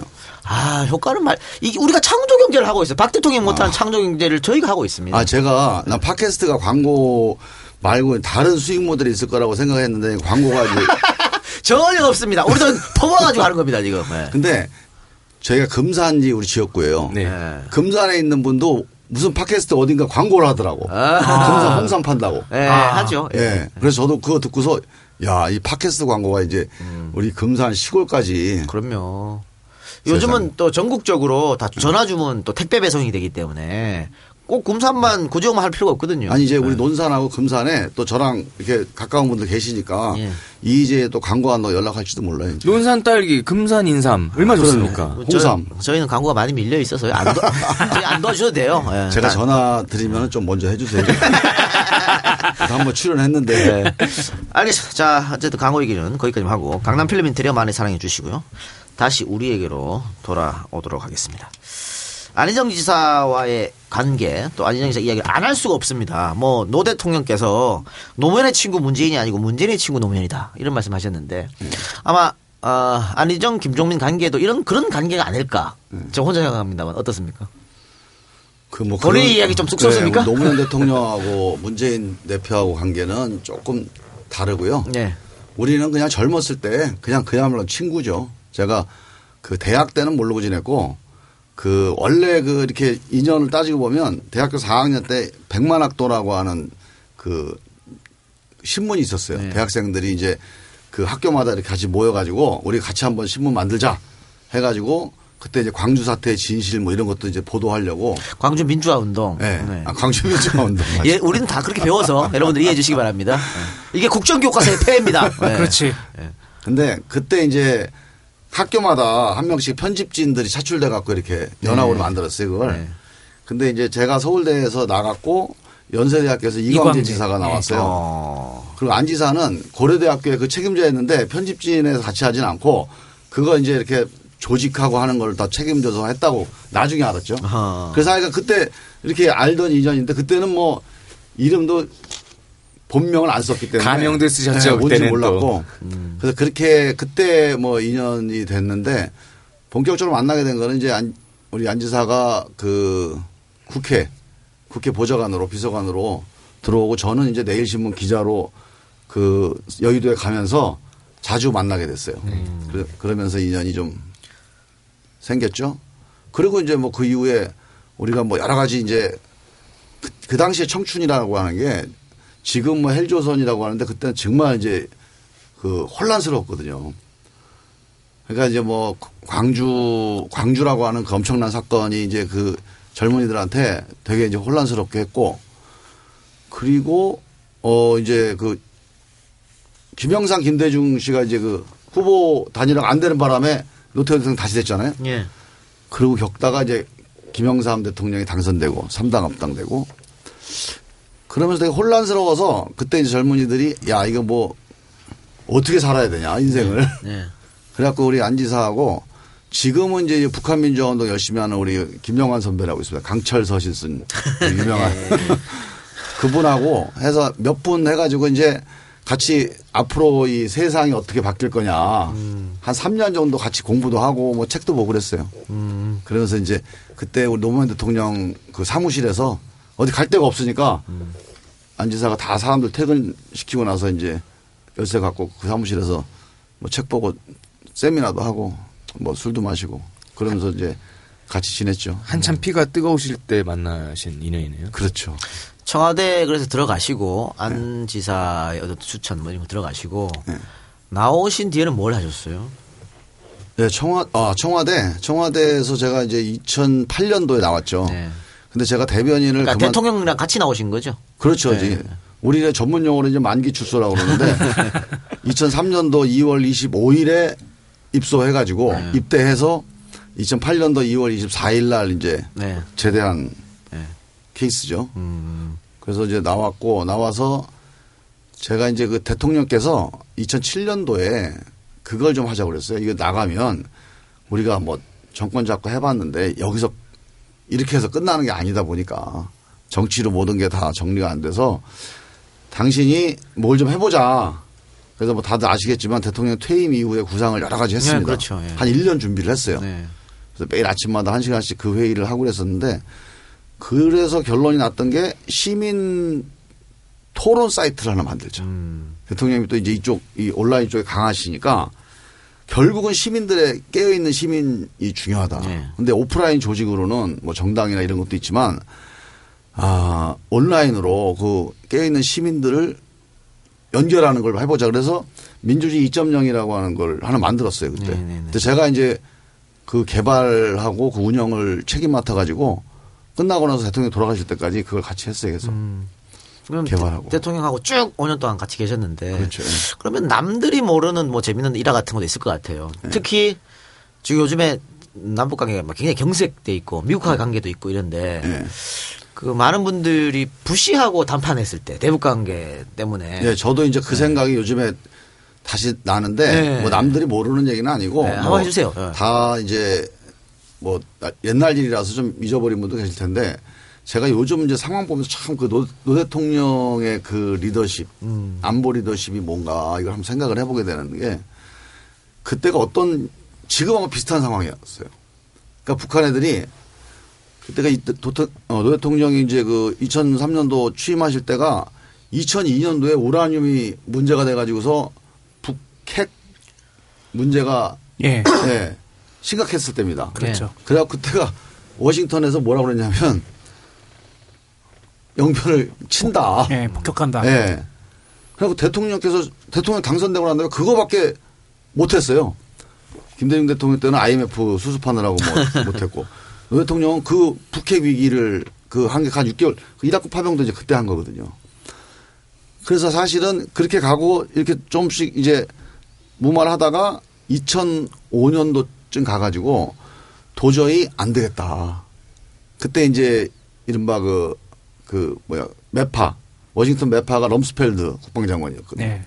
그 다음에 이쪽 라이스 국무장관 쪽은 좀 온건파. 근데 이쪽 온건파로 가다가 이제 매파가 잡으면서 그 당시 분위기가 아, 이러다가 뭐 사단이 나겠다 이런 위기 상황이었습니다. 그 노무현 대통령이 그때 일정에 없던 미국 순방 계획을 잡았어요. 그때 원래 ABC라고 그래가지고 APEC, APEC 회의가 칠레에서 있었거든요. 그 칠레에서 부시 대통령하고 정상회담을 잡고 잡기 전에 LA를 거쳐서 노무현 대통령이 얘기를 했는데 그때 이제 대통령께서 그걸 심혈을 기울여 준비를 하셨습니다. 그래서 핵심은 뭐냐? 미국 설득하는 거다. 아까 우리 이 작가님 잠깐 말씀하셨 지금 김정은 핵을 막아야 되잖아요. 네. 없애버려야 되잖아요. 네. 이 개성공단 이렇게 하면 확성기 갖고 이거 될까 이게? 네. 아니면 중국 시진핑이 이걸 할 수 있을까요? 네. 누가 할까 이걸? 냉정한 거예요. 미국밖에 할 사람이 없어요. 음. 그렇죠. 예. 왜냐하면 북한 애들이 미국 보라고 계속 쏘는 거거든. 예. 그러니까 미국하고 뭔가를 해야 되는 거예요. 결국 노무현 대통령 아주 냉정한 분이에요. 이 상고 출신이라 뭐 이렇게 뭐 이념이라든가 이런 거 아주 현실적으로 아 이건 미국에서 나서야 된다. 그러니까 우리가 나서서 괜히 뭐 어쩌고 중국 나서 서 이건 아니다. 그래서 부시를 설득해야 된다. 근데 부시가 그때 워낙 관계가 안 좋아져 가지고 노무현 대통령이 약간 이제 햇빛 정책의 계승 이쪽 하니까 싫어했어요. 그래 가지고 그 노 대통령이 정면 돌파를 해야 된다. 저렇게 놔두면 안 된다. 그래서 어, 칠레 APEC 회담 때 담판을 준비를 했는데 참 그때 보면 그때 노 대통령이 뭐라고 얘기를 했냐면 저도 참 이례적인 건데 보통 정상회담을 하면 처음부터 이렇게 껄끄러운 얘기를 시작을 안 하거든요. 근데 그때 부시가 딱 시작하자마자 나는 김정일을 믿지 못한다. 이렇게 네. 얘기 시작하더라고. 뭐 인사나 서론 이런 거 빼고 아, 인사는 간단하게 하죠. 근데 보통 두루뭉실하게 얘기하고 그래 알았어. 이렇게 하면 좀 마무리 짓고 마는 건데 남한테 싫은 소리 하겠다. 이 맘먹고 한 거예요, 부시가. 나는 김정일 믿지 못한다. 근데 그 대통령이 그때 상당히 순발력 있게 나도 마찬가지다. 나도 김정일 믿지 못한다. 당신 오해하는 것 같은데 내가 당신한테 김정일 믿으라고 지금 설득하러 온 거 아니다.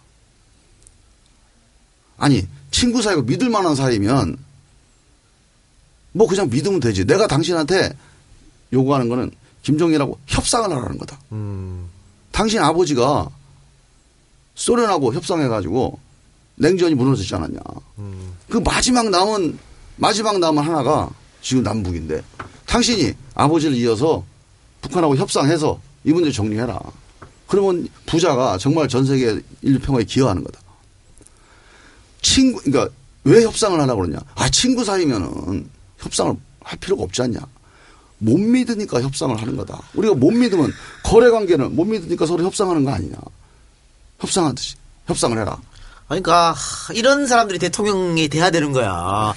어, 미국 정상이랑 이렇게 탁탁 대화가 되잖아. 부시가 또 어, 부시로 하여금 명분이 있는 답을 또 할 수 있게 아니, 그러니까 만들어줬잖아. 지금 우리 대통령이 만약에 그 자리에 가서 이런 질문을 받았다고 생각해 보라고 어떻게 대답할까? 어? 아니 그게 나 그게 나왔잖아요. 러시아 가서 푸틴 만났을 때 박 대통령이 계속해서 무슨 유라시아 철도 한다 그래가지고 그래서 푸틴이 그래서 어떻게 하냐고 했더니 박 대통령이 말을 못하고 뒤를 돌아봤다는 거 아니야? 이런 아휴 참. 아니 근데 제가 그날 깜깜하네요. 네. 그날 그때 외교부 장관이 반기문 이제 우리 전 사무총장이었어요.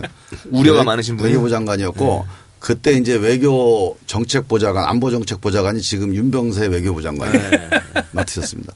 그래서 그분들이 이제 같이 보좌로 갔는데 그때 이제 그 실무적인 총책임은 이제 이종석 장관이 그때 NSC 사무처장을 맡고 있었죠.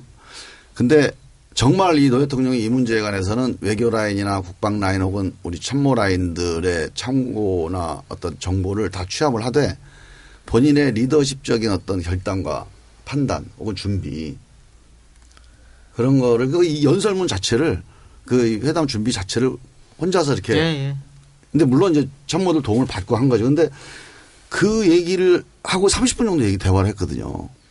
부시가 그 얘기를 듣더니 마음이 풀리는 거예요. 30분 동안 정상회담. 그러면서 마지막에는 제가 지금 기억은 정확히 안 나는데 반기문 장관이 그때 영어를 잘하시니까 나중에 그렇게 자기가 들은 네 말이 맞다. 이 영화 중에서 최상급 표현이었다.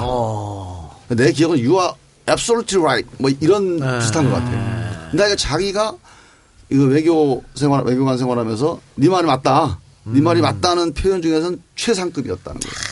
그 부시가 그 말을 하고 딱 이제 끝나고 이제 웃으면서 헤어지는 거예요. 오케이. 협상하겠다. 그때 이제 치려고 그랬거든요. 그러면서 그 밖에 이제 럼스펠드하고 라이스가 있었어요. 했더니 부시가 나는 여기 뭐야 여기 나는 강경파 아니다. 여기 이 럼스펠드 이 사람이야 이 사람. 가만히 럼스펠드 한번 하고 1패. 가더라고요. 그러니까 그렇게 마음이 풀린 거예요. 근데 정상회담의 묘미가 그런 거예요. 아무리 실무자들이 다 짜놓고 도장 찍는 스탠스를 가더라도 정상들이 만나서 리더십을 발휘하는 그, 그 빛나는 30분이 네, 네. 정말로 정책과 또는 운명을 바꿀 수 있는 거거든요. 그러니까 말이죠. 그 노무현 대통령이 부시 담판이라고 하는 게 거기서 시작돼서 9.19 공동성명 육자회담까지 간 겁니다. 음. 노 대통령이 대안을 제시한 게 그러면 니들이 담판하기 어려워 육자회담으로 가자. 음. 거기까지 갔다가 지금 여기서 이제 그러니까 그때는. 어쨌든 남북 관계를 우리가 주도를 했으니까 육자회담인데 어쨌든 근데 지금은 다 그냥 다 내주고 다 주도권 다 뺏기고 뭐 미국의 사람들하고 뭐 이렇게 되면 근데 제가 진짜 답답한 거는 이명박 대통령 때, 박근혜 대통령 때 제가 이제 시골에 지역구가 시골이니까 가면은 이제 그 이런 대북 강경 정책을 피면 다들 좋아합니다. 네네. 왜 안심이 돼요? 왜 북한 애들이 마음에 안 들거든요. 예. 누가 마음에 들겠어요. 일단 제일 중요한 게 아니 지 국민들을 먹여 살지를 못하잖아. 아무리 뭐 핵이 중요하고 안보가 중요해도 그 마음에 안 들어요. 그러니까 강경책을 쓰면 국내에 있는 지지자들은 좋아할 겁니다. 근데 문제는 나라가 이게. 지금 대한민국에서 이, 북, 이, 이- 이 북한 핵 문제에서 할 수 있는 방법은 딱 저는 세 가지라고 봐요. 하나는 진압하는 거. 없애버리는 거죠. 두 번째는 협상하는 거. 세 번째는 그냥 현상, 대결, 현상 유지하는 거. 우리 지금 대한민국 정부가 세 번째 현상 유지만 계속 하고 있어요. 말은 이제 뭐 진압하자는 일부 의견이 있죠. 근데 뭐 진압은 전쟁이잖아요. 네, 그건 어렵고. 불가능하지. 말이 안 얘기. 협상 아니면 현상 유지인데 사실상 협상을 통해서 문제를 해결하는데 핵심이 미국을 협상장으로 끌고 나와야 돼요. 우리 역할은 네. 우리가 협상한다고 해서 이 문제가 풀리지는 않아요. 미국을 협상장으로 끌고 나오는 게 우리 박근혜 대통령의 임무. 아이고 이런 와중에 핵무장 얘기가 나오니 여당에서. 에휴. 그래서 국민들을 하여간 평화롭게 만들어줘야 됩니다. 빨리. 그 핵무장 얘기 나는 일국의 정부 여당의 원내대표가 국회 교섭단체 대표 연설에서 핵을 각 이런 말 현실하고는 완전히 말도 안 되는 아니 우리는 전자권도 없어요. 없고 미사일 500km 1000km 사거리 늘리려도 미국의 허락을 받아야 만들 수가 있는데 어떻게 핵을 만드냐고. 아, 만들다 치자고. 버튼을 우리나라 최고 통수가 누를 수 있어요? 그 말도 안 되는 소리를. 그리고 그 뭐야 또 우리 저 장군의 손년지 뭐 뭔지. 그분은 또 핵을 사오재. 어디 어디서 파는데 마트 가 팔아? 북한에서 사와야겠다. 말도 안 되는 소리를 하고 코스트코 아니, 가서. 사면 되는 거 아니에요? 마시고. 않을 수가 없어요. 아니. 저도 이제 그 당연히 그 핵무장론에 대해서 좀 답답한데 저는 그 문제에 대해서 조금 다른 각도로 보는데 청와대에서 바로 핵무장론에 대해서 이제 그 부인을 했잖아요. 그러니까 사실은 뭐 우리 원유철 대표도 알 겁니다. 핵무장론이 그렇게 진지한 얘기가 아니라는 거를 알 거예요. 근데 저는 이 문제를 이제 어떤 점에서 걱정을 하냐면 아는데 왜 얘기를 했느냐. 그러니까 이걸 공론화해서 한번 이 검토를 해보자. 그러면 덜 걱정이 돼요. 왜냐하면 토론해보면 진압이 되니까. 그러면 이 양반, 아, 그래요? 알았어. 근데 알면서 왜 했냐. 그냥 불만 키고 다니는 거예요. 국내 그냥. 정치. 아니 선거용이니까 그런 아니, 거지. 국내 정치를 하는 거예요. 예, 예. 안보 문제를 가지고 국내 정치를 하는 거. 어차피 안 되는 거 자기네도 다 잘 아는데. 그러니까 핵 개발 현실적으로 불가능하죠. 사오는 건 완전히 말- 말이 안말 되는 거고. 소리지. 지금 저 하태영이 뭐라 그랬냐면 김정은 제가 하자 그랬어. 뭐니 네가 가서 제가 해라. 그 말이 되냐고. 제가 하는 순간 우리가 특수부대 가서 제가 하는 순간 전쟁이야. 그 말이 돼. 그러니까 이게 다 말이 안 되는 소리를 왜 하냐. 국내 정치 선거용이라니까. 하태경이 미필이야. 에휴, 진짜. 아니, 그래서 저는 안보 문제에 관해서는 정말 여당 야당을 떠나서 저는 방법은 다를 수 있다고 봅니다. 북한하고 강경하게 나가야 되고 혹은 온건하게 이건 차이가 있을 수 있는데 꼭 하나 합의해야 될 거는 국내 정치에 이거를 이용하는 건 절대 안 됩니다. 우리가 구한말 구한말 대원군 명성하고 그거 아닙니까? 근데 뭐 그 사람들한테 제가 아까 말씀드렸던 몰핀이에요. 이걸 늘 이용하고 싶어 하기 때문에 그런 건데. 아니 뭐 역풍 맞을 수 있으니까 뭐 하든 말든. 자, 그러면 그 노 대통령의 어떤 빛나는 외교 능력 이거를 잠- 잠깐 어, 살펴봤고요. 다시 안, 안지사와 인연을 좀 이야기 해 보도록 하겠습니다. 그리고 나서 저 안희정 지사가 2010년도에 처음으로 이제 충청남도 도지선거에 도전하는 것이죠. 그렇죠. 안 지사가 이제 그 전에 최고위원을 나왔습니다. 예. 최고위원을 나왔는데 최고위원 나와서 아, 그때 이제 대통령께서 퇴임하시고 2008년도에요. 다 반대를 했어요. 안 지사가 태고위원 나온다 그러니까. 그 이유가 그때만 해도 뭐 패족 발언도 나오고 참여정부 실패론. 예. 그래서 뭐 참여정부하고 가깝다 그러면 다들 그러니까 뭐 욕먹는 분위기니까 다 이제 어, 베드로의 그 세 번의 부인 이런 것들을 다 이게 왔다 갔다 하는 상황이었는데 안지사가 이제 최고위원 나온다 그러니까 다들 야 이거 분위기도 안 좋은데 예.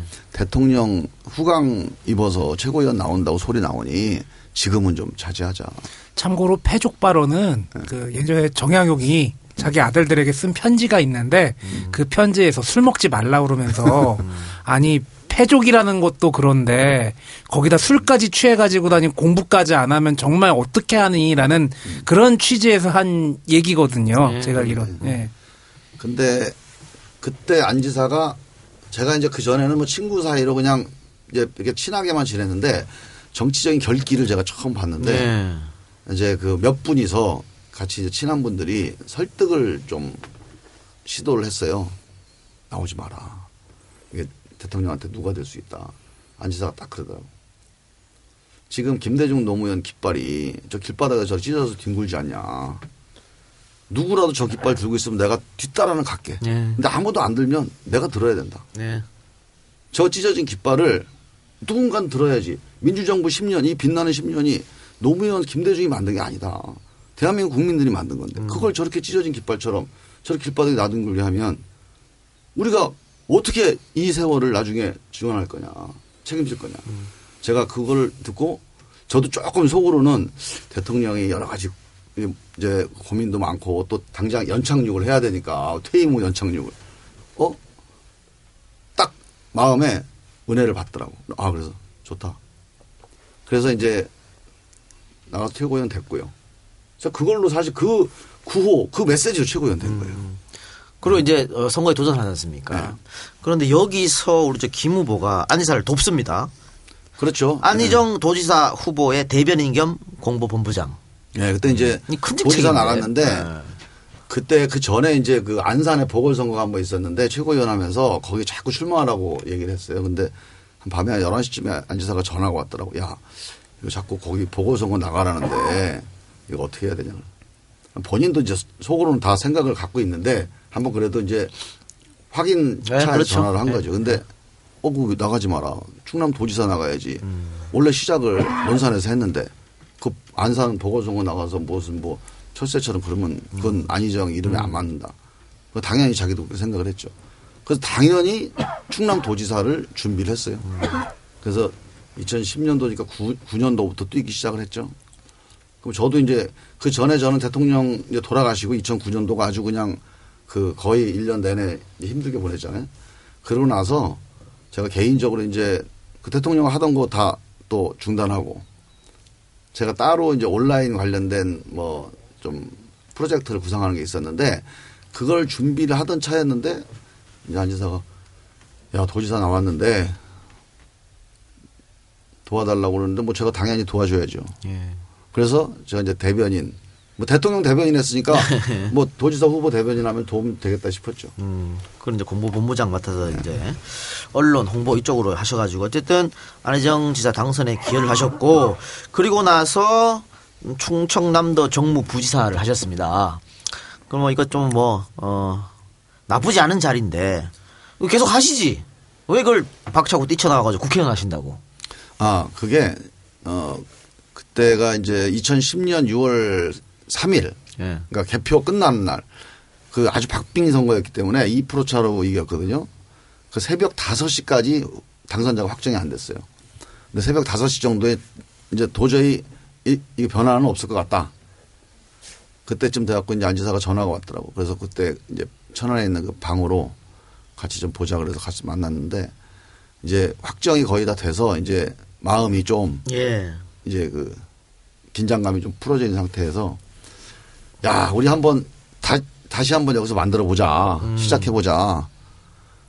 그 뭐넌뭐 사업한다고 뭐 하는 모양인데 야 그래도 이쪽 경험했고 이쪽 부분에 있었으니까 정치해서 여기서 뭔가 기- 사회에 기여해야지. 한번 해보자. 그렇게 얘기를 하는데 뭐 당선됐고 그러니까 좀 그런 뭐 설레임 같은 것도 좀 있죠. 그리고 뭐 안 지사가 이제 부지사 제안을 한 거는 아마 그런 게 있었을 거예요. 아마 안지사 입장에서 행정을 처음 이제 이른바 이 이 그 밑에 이제 이렇게 음지에 있다가 양지는 처음 나와서 행정 책임자를 단체장을 맡았기 때문에 안지사로서는 뭔가 그런 좀 그 정서적인 안정 같은 게 좀 필요한 거고 자기가 필요할 때 좀 하시라도 상의를 터놓고 할 수 있는 그런 관계가 좀 필요했을 텐데 사실 뭐 제가 행정적으로 큰 도움이 됐다기보다는 한 1년 정도 그런 관계로 이제 시작을 해서 초, 처음에 그 도정 세팅을 할 때 근데 제가 사실은 어그 정무부지사를 맡으면서 생각이 들었던 건 그겁니다. 우리 안 지사도 충남이라는 지역 정치권에는 어떻게 보면 낙하산이에요. 어, 거기서 이렇게 정치 활동을 했던 정치인이 아니거든요. 그 뭔가 누군가는 같이 스크럼을 짜고 같이 가야 된다. 근데 제가 이제 부지사는 누구 딴 사람이 와서 할 수도 있지만 그 지역에 있는 국회의원이라고 하는 거는 누군가 하여간 안지사랑 가까운 사람들이 한 명, 두 명 많아져서 같이 스크럼을 짜고 뭔가 어깨를 걸고 가야 우리가 뭔가 뜻하는 바를 좀 밀어볼 수 있지 않겠냐. 음, 그래서, 그래서, 음. 뭔가 하여간 스크럼이 돼야겠다 이런 생각에서 일단 아 출마를 하겠다. 음. 안지사가 너 4년 부지사 할래? 출마할래? 빨리 결정하라고 그러더라고. 음. 그래서 내가 곰곰이 생각하다가 출마를 하는 게 좋겠다. 그러니까 사실은 뭐 부, 정무 부시장을 시작한 것도 안희정 지사가 같이 한번 만들어 보자 충남을 새롭게 이런 뜻에서 같이 이제 거기에 흥낙하신 거고 또 국회의원 나간 것도 내가 안희정을 좀 도와서 충남에 만들어 주려면 내가 부시장보다는 국회의원 하는 게 낫지 않겠느냐 뭐 이런 생각을 한것 같아요. 근데 원래 이런 거 부지사 같은 거 선거 나가기 전에 야 도와줘 내가 되면 부지사 줄게 이게 원래 이런 거 아니에요? 너무 싼 말처럼 얘기하지 마. 나 그러고 있는데 나 지금 지금 임명장 많이 달렸는데 아, 그래? 지금 사실 안지사하고 관계는 제가 안지사한테 뭘 준 거는 별로 없어요. 받은 게 많아서 사실은 뭐 내가 부지사를 뭐 받아야 될 만큼 뭘 준 건 없어요. 그렇게 해서 어쨌든 국회의원 나가서 아까 처음에 언급해드린 대로 낙선 하셨습니다. 낙선했을 때 기분이 어, 어땠습니까? 그러니까 뭐 출구조사 이긴다고 나왔는데 까보니까 져버렸어. 참 안희정하고 약속도 있고 이런데 참 답답했을 것 제일 한데. 미안했죠 우리 안지사한테. 예, 예. 그 안지사 이제 그 부인이 어, 저랑 같은 저희랑 같은 이제 동기인데 그 우연히 우스갯소리로 해서 선거 전에 며칠 남겨두고 전화가 왔는데 아이고 너다 떨어져다 김종민이만 되면 돼야. 근데 저한테 그게 참 그 무거운 얘기였거든요. 네. 그래서 그때는 근데 선거 막판에 저는 이길 줄 알았어요. 그래서 음. 그래 난 될게 꼭 될게. 어 딱 떨어져 버리니까 제일 우리 어머님이나 우리 집사람보다도 안지사 얼굴 처음에 어, 오히려 음. 떠오르더라고. 그래서 야 너무 미안하다. 그랬더니 전화가 왔어요 안지사한테. 그날 딱 이제 확정되고 선거는 병가지 상사요. 그래서 하여간 제가 좀, 좀 미안했었고 그또 안지사가 많이 떨어져 봤어. 그러니까 노 대통령 같이 모시면 떨어진 걸 많이 봤기 때문에. 네, 떨어진 거에 대한 경험이 많아요. 예. 그래서 그것이 막 싫다고 있잖아 나중에는 이제 그만 좀 떨어졌으면 좋겠다고. 맞아. 그 이제 그런 병가지 상사란 말이 딱 그 하루도 안, 12시도 안 넘어서 나올 만한 그런 좀 근육이 있어요. 그러니까 예. 교환이요 이렇게 되는 거지. 그리고 나서 다시 그 2014년 안지사가 재선 도전할 때 또 들어갑니다. 들어가서 선거대책본부장 맡으셨죠. 네, 그때는 뭐 제가 이제 우리 논산 계룡군 지역위원장을 맡고 있었기 때문에 맡고 있으면서 네, 당연히 이제, 이제, 우리 지역에 네. 도지사 후보니까 제가 뭐 역할을 당연히 해야 되는 거고. 음. 그래서 열심히 도와주셨고 이제는 이제 안지사 선거보다 본인 선거를 좀 신경을 써야 될 것 같아요. 그렇죠. 예. 그래서 정말 어 낙선하고 4년 동안 굉장히 많이 노력하신 것 같고 아까 본인도 그렇게 말씀하셨는데 이런 차이점이 있을 것 같습니다. 그러니까 청와대에 있을 때 그러니까 기자를 할 때 내가 갖고 있던 뭐 정치적 생각, 뭐 사상 이념, 또 청와대에 들어갔을 때 정치관 이거랑 정말 밑바닥에 가서 막 동네 막 돌아다니면서 느꼈던 정치관 이게 또 달라졌을 것 같아요. 그러면 많이 달라졌죠. 예. 엄청나게 달라요. 예, 어떻게 달라졌습니까? 예. 이게 정치라고 하는 게 결국은 이제 사람 마음을 얻는 거 아니겠어요? 사람 마음을 얻어서 뭐 표가 됐던 뭐 아니면 패거리가 됐던 숫자가 많아지는 게 필요한 거고 사람들 마음을 얻는 게 중요한 건데 저는 그게 이제 예전에 대학 다닐 때 올바른 주의 주장을 하면 사람들 마음을 얻는다고 생각을 했어요. 음. 그 정치는 주의 주장이다. 그래서 공부를 많이 하고 책도 많이 읽고 어떤 이론 아주 그 명쾌한 이론 이런 것들이 있으면은 사람들이 힘이 모아진다. 그리고 세상을 바꿀 수 있다. 좋은 세상을 만들기 생각을 했는데 제가 그게 그 생각이 좀 뭐 나이 먹다 보면 잘 달라지는데 결정적으로 이제 어 이게 아닌가벼 한 게 청와대 들어가서 청와대 들어가 보면 정말로 좋은 주의 주장과 정책과 계획이 많습니다. 근데 정말 힘들어요. 그거를 현실을 만들어내는 게.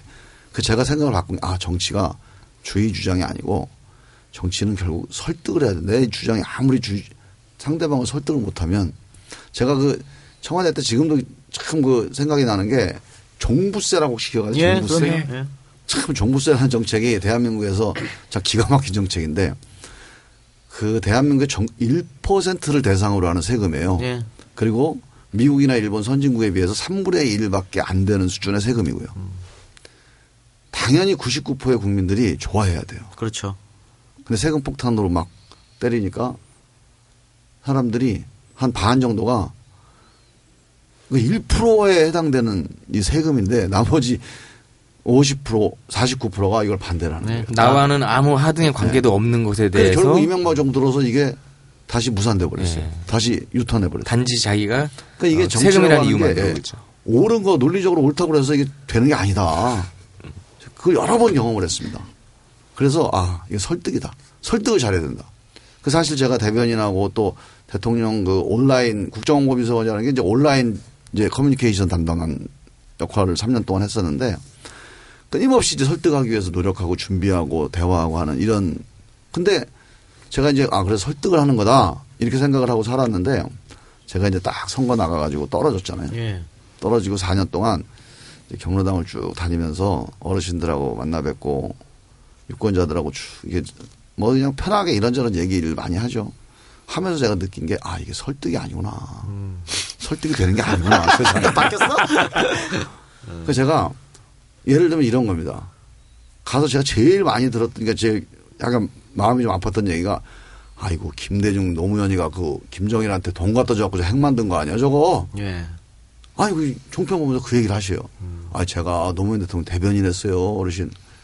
아이고, 저 그때 좀 잘해야지. 왜 돈 갖다 줬어? 막 그런 얘기 들으면 막 속에서 아버님 이거 아니에요. 막, 막 끌어올라요. 그래서 이 아버님한테 이 설득을 해야 된다. 막 의무감. 돌아가신 노 대통령 얼굴도 띄어- 떠오르고. 근데 제가 이제 그러다가 뭐 어떨 때는 좀 막 세게 아버님 거 아니에요. 막 이렇게 말씀도 해보고 그랬는데 제가 이제 그 얘기를 많이 듣다 보니까 이 물이 이렇게 그 예, 흙탕물 이렇게 이렇게 가라앉고 고요한 그러니까 맑은 물만 남잖아요. 네. 수십 차례 그 똑같은 얘기를 들으니까 이제 그분들 생각을 한번 그분들 마음을 한번 들어가 보고 싶더라고. 저분들이 왜 저런 얘기를 계속 하실까? 그분들의 저게 입장에서 사실 생각을 뭐 하게 되는 아- 거죠. 무슨 사실이 네. 증거가 있는 것도 아니고. 근데 제가 이제 어느 날 그 약간 뭐 그 생각이 좀 미친 게 그분들 마음에 이런 마음이 있더라고. 그게 사실이냐 아니냐가 중요한 게 아니고 이분들은 북한이라고 하는 존재가 당신들이 전쟁을 했던 그래서 자기 형제들이 죽고 자기가 부상을 당하고 자기 인생에서 정말 아주 그 힘들었던 그 순간인데 북한 애들이 다시 핵을 해갖고 남한을 친다 이 상황을 용납을 못하는 거예요. 근데 이 부분에 대해서 설명이 안 되니까 예. 제일 가까운 설명이 있더라도 그게 그냥 입으로 올라가는 거예요. 그래서 김대중 노무현을 뭔가 희생양을 삼, 삼아야 뭔가 이 마음이 풀리는 거예요. 우리가 이분들의 아니 이분들 마음에 뭔가가 비슷하게 가지 않으면 대화가 안 되겠다. 그래서 저는 이제 그 다음부터는 들은 생각이 사람 마음을 얻는 게 지금은 되게 사람들이요 똑똑해졌어요. 옛날하고 달라가지고 설득도 잘 안 돼요. 그냥 들어주면 돼요. 그냥 들어주면 마음을 얻, 얻는.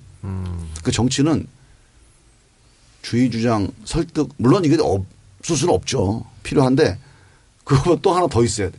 그냥 들어주는 게 중요해. 경청. 네, 들어주는 게 그 사람을 존중해 주는 거예요. 내가 알겠습니다. 정치하는 거 당신 존중해 줘요. 내가 당신 심부름 해줄 테니까 믿어라. 나. 이 얘기를 해주는 게 말이 아니고 듣는 거죠. 그러니까 사실은 그러니까 지난 선거 보면 젊은 층은 우리 압도적으로 김정민 후보를 찍었습니다. 예. 근데 이제 노 노인층 고 연령층에서 이제 이인재 후보를 많이 찍는 바람에 낙선했으니까 그 경험 때문에 아마 이런 말씀 하시는 것 같아요. 그래서 어 많이 경청을 하셨어요? 많이 들어주셨습니까? 어르신들 말? 예, 이제 제가 그 다음부터는 자세가 많이 바뀌었죠. 제가 뭐 청와대도 있었고 부지사도 했고 또 옛날에 기자 생활도 했으니까 속으로는 얼마나 아는 게 많다고 생각하겠어요. 뭔 얘기 나오면 아 이거 아닌데 그거 아니에요. 근데 그거 중요하지 않더라고. 그 백날 얘기해봐야 뭐 설득이 되는 것도 아니고. 그냥 어르신들 하, 하시고 싶은 얘기를 하실 때 들어주는 게 그분들이 중요하죠. 심정이 뭔지를 들어주는 게 그게 정치예요. 제가 만약에 학자였으면 얘기를 했겠죠. 아니면 이J 뭐이 작가님이었으면 방송하려니까 얘기를 했을 텐데 정치는 그분들 마음 그 신뢰를 얻어야 돼. 아 쟤한테는 뭔가 얘기를 하고 내 권한을 맡겨도 되겠다. 근데 그거는 하여간 그 논리보다는 일단 들어 마음을 열고 들어주는 거. 그 자세가 일단 나한테 더 필요하다. 몰라 다른 분들은 모르겠어요. 근데 저한테는 알겠습니다. 그게 더 필요하더라. 네, 그러면 여기서 오늘의 스페셜 게스트입니다. 급작스럽게 전혀 사전에 알리지도 않고 바로 통화하는 이재희만의 독특한 방법으로 즉각적으로 전화 연결 한번 해보도록 하겠습니다. 자, 도정환 의원님 나와 계십니까? 아, 예, 예, 도종환입니다.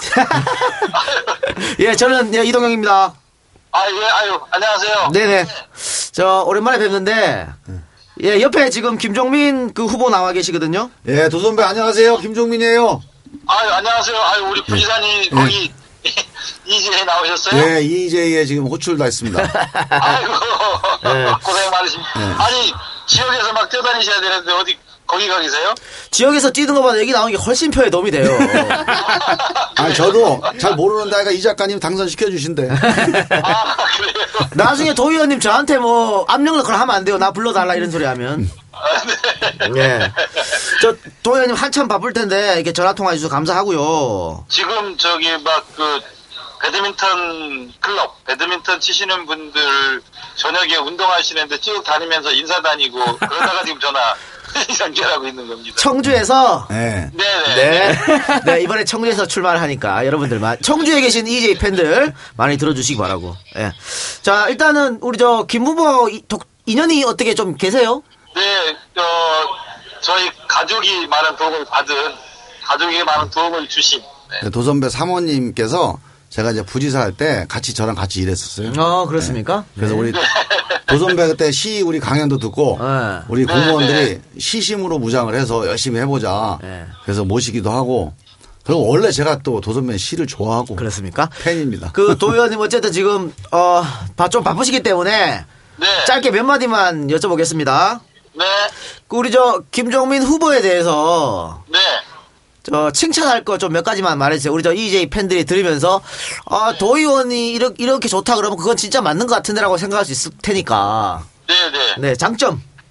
아유, 무실역행 하시는 분인데요. 예.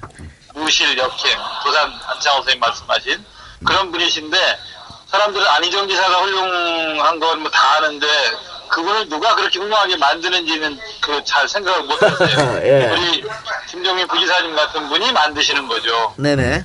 밑에서 그런 걸 다 일하실 수 있도록 만들어드리고 또 훌륭한 분이시라는 걸 많은 사람들이 알려내고 그리고 내실 있게 그거를 채워나가고 이런 걸 하시는 분이 진짜 일하시는 분인데 김종민 부지사님이 그런 분이세요. 우리 영호님 맑은 우리 도종환 시인께서 이 정치권에 들어오시더니 이 과장법이 심해지셨네요. 아, 감사합니다. 네. 고맙고요. 저기 도 의원님 이번에 청주에 출마하시지 않습니까? 네네. 그리고 김종민 후보는 이제 논산, 계룡, 금산에 출마하시는데 네, 아주 그냥 거물 정치인하고 이렇게 네, 겨뤄야 돼서 많은 네. 분들이 도와주시지 않으면 이길 수 없거든요. 그러니까요. 많은 분들이 응원해 주시고 지지해 주시고 도와주셔야 아, 이길 수 있습니다. 네. 그러니까 우리가 사실은 뭐 지금 뭐 PK 지역도 중요하고 뭐 호남도 중요하고 강원도 중요하고 다 중요하지만 아 충청에서 이겨야죠. 그러니까요. 또 특히 이 서울 충청권은 한 3에서 5% 차이로 결정되는 곳 아니겠습니까? 그렇죠. 네 네. 그래서 에, 충북의 대표 주자 도종환, 충남의 대표 주자 김정민 이렇게 해서 좀 승리를 하면 좋을 것 같은데 아이고 그래야죠. 네. 네 네. 저 도현님 21일 날 그 청주 콘서트에 혹시 한번 오실 수 있나요? 예, 가겠습니다. 아, 정, 아, 정말입니까? 청주에 오시는데 꼭 가야죠. 아이고, 그래, 네, 고맙습니다. 저희가 21일 날 EJ 콘서트 청주에서 하는데, 아, 네. 도의원님 모시고 싶었는데, 까고 까고 흐리더니, 지금 처음으로 지금 저랑 통화를 아, 해요. 처음이었습니다. 네. 네. 고맙습니다. 논산, 논산 안 오세요? 논산, 논산 한번 가도록 하겠습니다. 아 근데 제가 우리 도선배 만난 김에 예. 우리 저 이인재 의원님이 도선배를 또 되게 좋아하셔요. 아, 그래요? 아. 그래서 사실 난 도선배가 저 도움이 좀 될 거라고 생각했는데 엉뚱하게 하, 이제 불리한 요소가 됐어. 왜냐하면 아니 얼마 전에 우리 행사를 갔어요. 체육대회를 갔는데 이인재 의원님이 보통 그렇게 뭐 그렇게 안 하시는 분인데 갑자기 오늘은 축사 대신 시를 한 편 읽어드리겠습니다 하면서 흔들리며 피는 꽃 있잖아요. 그걸 했어요? 그거를 그냥 그냥 그 낭낭한 목소리로 읊으시더라고 그랬더니 사람들 그냥 다들 그냥 끄덕 끄덕하면서 우리 어머님 아버님들이 좋아하시더라고. 아, 시는 좋고. 아이고. 이 누구한테 항의를 해? 이거 그러니까 항의할 데가 없네. 자, 도의원님 마지막으로, 네. 저 우리 저 김종민 후보 응원 한마디 해주시고 전화 연결 마치겠습니다. 네, 김정민 후보님이야말로 흔들리면서 피는 꽃 으로 아름답게 꽃 피우셔야 될 분이십니다. 아, 여러분들 많이 도와주세요. 진짜 훌륭한 분이십니다. 네, 고맙습니다. 네, 감사합니다. 네, 의원님 그럼 21일 날 뵙겠습니다. 네, 20일 뵙겠습니다. 네, 필승하세요. 네, 네, 네. 고맙습니다. 네. 방금 들으신 대로 도종환 의원과 전화 연결했습니다. 아, 도종환 의원께서 많이 생각해 주시네요. 우리 김 후보님을. 꼭 당선되기를 어, 바란다. 그런 게 우리 마음까지 전달되지 않습니까? 예. 그리고 이게 이 충청 벨트. 아, 이 충청 벨트 사수해야 돼요. 예, 청주, 어, 논산 이쪽. 아, 충- 우리 충청의 아들이 되어버렸구나 이제 이제 좀. 아, 중성이 아들이잖아. 네, 그치. 아들이 아니구나. 네, 사위지. 사위지, 사위지. 중성이잖아. 그러니까. 충청의 동문이자 충청의 사위죠. 그럼 음, 반드시 충청이. 좋습니다. 그럼요. 충청이 네. 중요해요. 아 좋습니다. 네. 네. 지금 급하게 한 분이 전화가 왔습니다. 김종민이 나오면 나를 연결해야지 도종환한테 연결할 수 있냐 이렇게 해서 급하게 전화가 와서 전화 연결 한번 해보도록 하겠습니다. 충남 금산 출신 정청래 의원 나와 계십니다. 여보세요. 여러분 안녕하십니까. 이 시대 참 금산인. 네 지금 옆에 김종민 후보 나와 계시거든요. 네. 아, 그래요? 네. 아이고 우리 그분이 왜 나왔어요? 참 금산인 우리 정 의원님 안녕하세요. 아, 예, 네, 안녕하십니까. 고향을 제가 지키고 있습니다. 정 의원님 아까 저 김종민 후보랑 이야기 중에 네. 그 금산 이런 데서 태어났다가 공부 좀 잘하면 대전으로 가버리는 그런 나쁜 학생들이 있다 이런 말씀을 했어요. 네. 그 정 의원님 이야기 아닙니까 혹시? 아, 저는, 어, 공부를 잘해서 간 건 아니고, 네. 시골 생활이 너무나 서글프고, 고달퍼서, 이 시골을 탈출해야 되겠다. 네네. 아, 그런 굳건한 이 시대의 참 의지인으로서 간 거죠. 우리 김정민 후보한테 응원의 메시지 한마디 보내주세요. 어, 안 되는 지역에서 참 고생이 많습니다.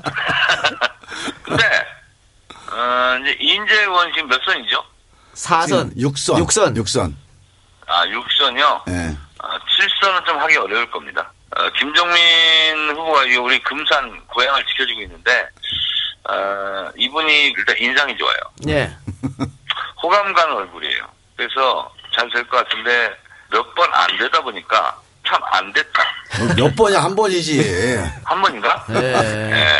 한 번, 남들이 세번 떨어진 것과 같은 비슷한 불쌍한 얼굴이에요. 그래서 잘 될 겁니다. 고맙습니다. 하여튼 뭐 성공하시길 바라고 제가 혹시 필요하다면 저도 내려가서 선거운동을 열심히 해드리겠습니다. 예, 의원님 감사합니다. 네. 예, 그러면 이제 그 어, 후보님께서 출마하신 논산, 계룡, 금산 여기 이제 어떤 게 필요한지 아, 이런 현황 얘기를 한번 해보도록 하겠습니다. 저희가 이 세계 도 이, 어떻게 하죠? 지명에 대해서 잘 알고 있지만 잘 몰라요. 그렇죠. 네. 그럼 논산, 계룡, 금산이 좀 낙후된 도시 아닙니까? 충청남도 중에서도? 어떻게 하셨어요? 아, 그러니까. 아이고 옛날에 충남에서 보면 일천안 이논산 그랬어요. 그게 뭔 말입니까? 천안이 제일 이제 크고 발전했고 그두 번째가 논산이다. 지금 아닌 것 같은데. 네, 그런 때가 있었는데 아유 지금은 뭐뭐 2도 아니고 3도 아니고 몇 번째 잘 모르겠어요. 네. 하여간 힘들어요 지금. 되게 힘든데 지금 이제 저는 뭐 우리 시장님도 계시고 도지사도 계시니까 지역에서 여러 가지 잘 하실 테고 제가 이제 국회의원 출마하면서 느끼는 거 부지사 하면서 특히 느꼈던 거는 그런 거예요. 지금 여기 뭐 우리 이 박사님이나 이 작가님이나 뭐 성남, 뭐 안양 이런 데면 서울 옆에 있으니까 잘 된다고 보시잖아요. 예. 그죠? 서울 덕에 이제 뭐 100만 도시도 되고 그랬잖아요. 그래서 사람들이 논산, 계룡, 금산은 대전하고 다 인접해 있어요. 그렇죠. 다 대전하고 뭐 10분에서 30분 거리에 이렇게 가까이 네. 있거든요. 위성도시 개념이 강하죠. 그렇죠. 그러니까 대전 옆에 있으니까 거기는 니네는 대전 더 많이 볼 거다. 잘 나가지 않겠냐. 이렇게 얘기들을 많이 해요. 그 의외로 도청에서 이렇게 행정할 때도 대전하고 멀리 떨어져 있는 저 서천이라든가 뭐 청양 뭐 이런 데들은 조금 태안 이런 데는 챙겨야 된다고 생각하는데 논산 계령 금산은 뭐 대전 옆에 있으니까 그래서 덜 챙기는 그런 분위기예요. 어, 의외로 안 챙겨져요. 그래서 가깝다고? 네. 근데 이제 역차별인데? 이게 어떤 문제가 생기냐면 논산 계령군에 다 똑같아요. 돈 좀 벌면 다 대전 이사 갑니다. 그리고 애가 공부 좀 한다 싶으면 대전으로 아. 아이고. 그러면. 그래갖고 이게 대전으로 에너지가 막 뺏겨요. 우리 있잖아 대표적인 거 금산에서 태어나서 대전에 학교 다닌 그렇지. 정청래 정, 정 모 씨. 있잖아. 거기도 그리고 저도 이제 뭐- 처갓집이 대전입니다만 금산 자주 가요. 어죽 먹으러. 아, 맛있지. 어죽 맛있잖아. 어죽 어죽. 해장에 끝내주지. 그거 아니면 없어. 근데 어죽밖에 없다는 게 지금 고민이에요. 그래서 지금 이게 이 흐름이 이게 우리 논산 계령과도 논계급이라고 그러는데 거기만 문제가 아니고 이 지방이 이게 힘든 거예요. 그러니까 스스로 좀 풍요롭게 활기 있게 살 수 있는 이런 미래가 비전 인프라가 너무 없어요. 도시 자체가 자발적인 기능을 할 수 있는 베이스가 안 된다는 얘기죠. 그래서 이제 뭐 기본적인 동력이 이제 네. 엔진이 네. 약한 거죠. 그럼 본인이 만약에 국회의원이 당선되면 이걸 바꿀 수가 있습니까? 저희가 이제 지금 예를 들어서 이런 걸 한번 생각을 해보고 있어요. 그 대전이요. 아무것도 아닌 것 같지만 대전도 무지하게 잠재력이 큰 활용 가치가 높은 도시거든요. 대표적으로 대전에 ADD라는 국방과학연구소가 있습니다. 그 항공우주연구원이 있어요. 유성에 있는 연구단지 아시죠? 네네. 거기 또 군수사령부가 대전에 있어요. 그리고 계룡대 상고본부가 있잖아요. 그 대한민국 군수산업 하면 어디로 가야 되겠어요? 당연히 논계금으로 가야죠. 그렇죠. 대전으로 가야 되는 대전 땅이 없어요, 거기는. 그렇죠. 네, 대전은 연구. 중심이고 예. 그리고 그렇죠. 그것을 직접적으로 산업화 시켜서 생산할 수 있는 곳은 예. 어떻게 연구를 많이 하셨네. 역시 박사님이라 다르시네. 그래서 아이가 대전의 그 인프라를 연구 인프라를 최대한 활용하면 논산 계룡이 대한민국 국방 산업의 중심지가 당연히 돼야 됩니다. 또 계룡시는 시가 만들어진 성격 자체가 원래 또 그렇죠. 군인들이 또. 많이 예. 또 있고 하니까 성격도 좀 맞지 않나요? 근데 지금까지 이제 그게 진도가 안 나갔어요. 왜냐하면 대한민국 방위 산업은 다 아시다시피 동남권에 이제 창원이라든가 마산 창원 이쪽에 사천 이쪽에 다 집중돼 있었잖아요. 근데 이런 중후장대한 이제 무기 체계 말고 이 현대전에서는 현대군에서는 비무기 체계 군수 산업이 무지하게 발달돼 있습니다. 요새 뭐 뜨고 있는 드론 있잖아요, 드론. 네. 무인 항공기도 이거 뭐 군에서 이걸 비무기라고 할 거냐 무기라고 할 거냐 규정하기 나름이에요. 이런 비무기 체계들 특수 피복 뭐 예를 들어서 뭐 이렇게 그 유리 이렇게 와이퍼로 닦으면은 그 저기 뭐 설이 안 끼는 거 있잖아요. 이런 기술이 다 군 기술에서 나온 거예요. 네. 그러니까 이런 비무기 체계의 기술들을 이제 운영하는 그런 산업단지가 대한민국에 없습니다. 그래서 그거를 우리 논산 계룡으로 지금 국가산업단지로 하나 만들려고 좀 준비를 하고 있어요. 음. 논산과 계룡이면은 원래 도시 성격과도 꽤 어울리겠네요. 그럼요. 예. 특히 논산은 훈련소 있죠. 훈련소 있고 국방대학교 있죠. 원래 또 대전하고 있고. 예. 가깝죠. 그러니까 당연히 이런 비무기 체계 첨단 정보통신 관련된 국방산업이 들어오려면 논산 계룡으로 와야 됩니다. 그래 언제까지 네. 우리 장병들이 1950년대 생산된 수통으로 물을 마셔야 돼. 아, 좋은 생각이시네. 그리고 아마 가장 핵심적으로 하고 하시고 싶은 것은 KTX 유치 같은데요. KTX 문제도요. 사람들이 제가 이제 2012년 대통령 선거 때 노무현 후보한테 아니 노무현 후보가 아니고 우리 문재인 후보님한테 예. 아이고 이거 설득하고 애 먹었어요. KTX 이거 우리 논산에 꼭 와야 됩니다. 그랬더니 그때 이용섭 그 장관이 예. 그때 이제 정책본부장 이른바 공약 총괄을 하고 계셨는데 아이고 당신네 그 논산 거기다 KTX 주면 8개나 되는데 지금 다 줘야 되는데 어떻게 선거를 치르려고 그래. 안 돼요. 돼야 됩니다. 그래갖고 설득을 드렸는데 요지는 그거예요. 만약에 논산시를 위해서 역을 만들자 그러면 이 국가 산업을 또 이렇게 막 흔들고 할 수가 없죠. 그 돈 인력 들어가는 것도 아니고. 근데 문제는 여기에 1년에 120만 명의 훈련소 면회객들 가족들이 옵니다. 전국에서. 그렇죠. 근데 이분들이 KTX를 타지를 못해요. 그래서 다 자동차 타고 오는데 강남 러시아하고 똑같아요. 면회하는 날마다. 그러니까 이게 대한민국 정책이 이게 정책이냐 이거예요. 결국 이 KTX 노선 짤 때 이런 국방 안보 차원의 배려가 없었다는 건 국가의 실패예요 이거는. 정책 실패를 국가가 책임지고 보완을 해야 된다. 그래서 설득을 해서 우리 문재인 대표께서 공약으로 확정을 짓고 논산 와서 한번 대통령 되면 하겠다. 근데 이게 이제 조금 차질이 생긴 거죠. 그래서 지금 이제 우리 시에서 추진을 해서 이게 한 7분 홍선까지는 와 있습니다. 다음 달쯤에 용역 발표 나오지 않나요? 그렇죠. 이, 2월 아 이번 달에 나옵니다. 네, 이번 달에 예, 나오죠. 조만간에. 하나만 더 본인이 꼭 하시고 싶은 거 있다면. 제가 한 가지 꼭 이제 하고 싶은 거는 금산에 이제 그 뭐 인삼 관련된 거는 워낙 중요한 문제니까 제가 이제 따로 또 구상한 거 말씀드릴 기회가 있을 테고 700의총이라는 게 있습니다. 금산에. 예. 700의총 아세요? 조헌과 영규 대사가 네. 어, 임진왜란 때 외적과 맞서 싸웠다가 그 700명의 의로운 의병들이 함께 장렬히 전사했던 그 아 역시 이 박사님. 여기 박사님이시네. 그러면 하나 더 여쭤볼게. 그 전쟁 임진왜란 전쟁사적으로 어떤 의미가 있는지도 아신가요? 어, 만약에 거기가 뚫렸으면은 전남의 곡창지대가 네. 이제 완전히 무너져 내릴 가능성이 높았고 네. 그렇기 때문에 뭐 여러 가지 그쪽 동네에서 그 충남 그 지역에서 굉장히 많이 그렇죠. 전투가 일어났죠. 뭐 황토현 그 동학 동학 농민운동 때도 그렇고. 뭐. 네. 죄송합니다. 그게요, 금산의 700 의사들의 전투가 어, 우리 임진왜란 사에서 무지하게 중요한 전투. 그러니까 그 해전에서 이순신이 있었다면 육지에서는 누가 있다고 그래요? 권율 얘기를 하잖아요. 근데 권율은 그 다음이고 원래 권율 장군하고 700의사 조원이 장군하고 해서 합세해서 일본 침략군을 막으려고 했다가 권율 장군이 늦게 왔어요. 그러는 바람에 700의사가 다 이제 네. 여기서 산화를 하고 산화하면서 일본 애들이 완전히 다 진이 빠진 다음에 권율 장군이 와서 이제 전, 그렇죠. 그 막은 거죠, 그걸. 그 700의사가 무지하게 중요한 역사적 사건이고요. 지금 대한민국에서 국가에서 제사를 지내는 게 딱 세 가지입니다. 왕, 그 다음에 공직자, 그 다음 민간인. 왕은 세종대왕. 공직자는 이순신 장군. 그 다음에 민간인은 700의사. 음. 이세 가지만 국가에서 국가기관에서 국가 차원의 행사로 제를 지내요. 제사를.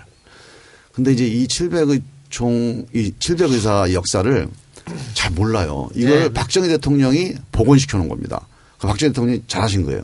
근데 문제는 그 다음에 손을 못 쓰고 있는데 중봉 조원 선생이라는 분이 이율곡 선생의 제자거든요. 기호학파의 대단히 중요한 유학자였죠. 그럼요. 예. 근데 이분이 어떤 주장을 했냐면 상소를 선조한테 올린 거에 보면 지금 일본의 도요토미 히데요시를 막아야 되는데 여기를 막지 않으면 이, 이 조선 인근에 다 평화가 깨진다. 그래서 명나라하고 그때 월남 베트남 지금 베트남이죠. 여기하고 다 연합을 해갖고 쉽게 얘기하면 지금 그 대동아 공영권을 침략을 막기 위한 유엔 아시아 연합 같은 걸 만들자고 주장을 하신 거예요. 뭐 대단한 그 성각자죠. 그래서 그런 분들의 역사가 있어요 거기 그 무지하게 많은 스토리가 있는데 그거를 좀 살려서 많은 청소년들에게 또는 많은 우리 국민들에게 좀 같이 그 스토리와 역사를 즐길 수 있게 살린다는 게 어떤 어떤 뜻입니까? 뭐이 기념관을 크게 기록을- 만든다는 건가요? 어떻게 아니요? 기록을 그러면? 다시 컨텐츠들을 다시 컨텐츠? 다 정리를 해야 됩니다. 네. 다 흩어져 있어요. 그럼 여기 뭐 EJ에서 좀 해주셔야겠네. 아니 진짜로 네. 이건 사명감 갖고 해야 됩니다. 그래서 아, 그걸 지- 하고 예. 지금 어쨌든 700우총의 묘 그쪽 그 지금 꽤그 넓은 들판에 있는 것 같은데 지금 그 의총만 있죠 지금. 의총만 있는 상태네요. 네, 지금. 의총만 있고 수학여행을 예전에 왔었어요. 근데 지금은 수학여행을 잘 안 옵니다. 다른 게 없어서. 그래서 컨텐츠를 뮤지컬이 됐던 다큐멘터리가 됐던 그리고 이분들이 갖고 있는 여러 가지 스토리들을 책으로도 만들고 그러니까 이런 컨텐츠 작업들을 하고 교육 사업들을 좀 확산시키는 거 이게 금산에서 꼭 필요한 일입니다. 알겠습니다. 대한민국을 위해서. 방금 이렇게 말씀하신 공약들 있지 않습니까? 네. 여러 개 뭐 내가 하면 할 수 있다, 내가 하고 싶다, 네. 이 발- 지역 발전을 위해서 이게 그런데 하고 싶다고 되는 게 아니잖아요. 그렇죠. 예. 결과를 내놔야 되는데 이게 아마 내 뒤에는 안희정이 있기 때문에 다른 후보들보다 쉽게 할 수 있다. 뭐 이런 거 있을까요?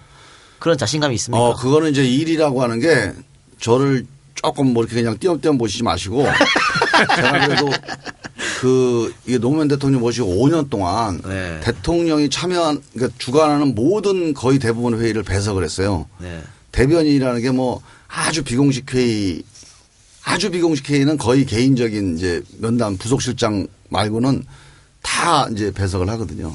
그래서 뭐 제가 결정을 한 건 아니지만 어떻게 국정이 운영되는지에 대해서 5년 동안 제가 내내 지켜보면서 뭐 경험을 했기 때문에 그러니까 일을 풀어나가는 일머리도 좀 자신 있고요. 그다음에 지금 말씀 주신 대로 우리 안 지사가 도지사를 하고 있잖아요.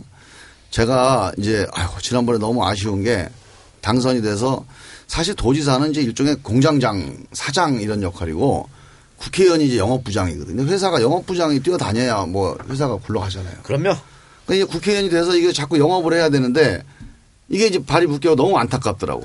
근데 지금 제가 이렇게 가서 보면 지금도 제가 배지를 안 달았는데도 제가 기재부에 있던 옛날 청와대에 있던 알던 우리 국장님들 뭐 실장님들 만나서 얘기할 때 제가 안지사 친구고 부지사를 했다. 그래서 정치를 같이 한다. 이거를 먹어줘요. 부탁하면. 네. 그냥 그 느낌이 있어요, 그게. 그래서 제가 이제 거기다 이제 배지까지 달면은 일을 잘할 수 있다. 그러니까 일머리를 좀 뭐 아는 바도 있고 그 다음에 이제 그런 것도 있고 한데 하여간 제가 지금까지 또 말씀드린 거는 뭐 그냥 뜬금없이 그냥 공약한 게 아니고 4년 동안 준비를 많이 그렇죠. 했어요. 그렇겠죠. 어드밴티지가 분명히 있다는 말씀이시죠? 그럼요. 네. 저는 개인적으로 조금 이적에 대해서 음, 뭐 궁금한 거 혹은 요청하고 뭐 이렇게 싶은 게 있는데 저도 지방 출신이니까 이 중소도시 젊은이들이 가장 중요한 건 일자리가 없어요. 예. 그러니까 서울로 가고 자꾸 밖으로 가는 거, 대도시로 가는 거. 그 사, 그 친구를 탓할 게 아니고, 아니, 뭐, 공장이 있어, 뭐가 있어, 먹고 살 게 있어야 거기 있지. 이렇게 네. 반문을 할 수 있거든요. 혹시 이런 젊은이들을 위한 보관 같은 거 있으십니까? 근데 결국은 이제 우리 그 근본적으로 특히 정치하는 사람들 또 정부에서 근본적으로 생각을 바꿔야 돼요. 지금 이제 저는 이 문제가 노무현 대통령께서 균형 발전 5년 동안 정말 그분이 거의 정치 인생 걸고 한 거 아니에요? 예. 균형 발전이라고 하는 게 우리 당내에서도 소수파였습니다. 그렇습니다. 그래서 그분이 사실 이제 정치 인생 걸고 하신 건데 그게 이명박 정부, 박근혜 정부 들어서면서 완전히 다시 거꾸로 가고 있잖아요. 그거가 이제 정리가 돼야 됩니다. 저도 사실 뭐 EJ나 이런 좋은 프로그램도 시골에 있으니까 잘 못 들어.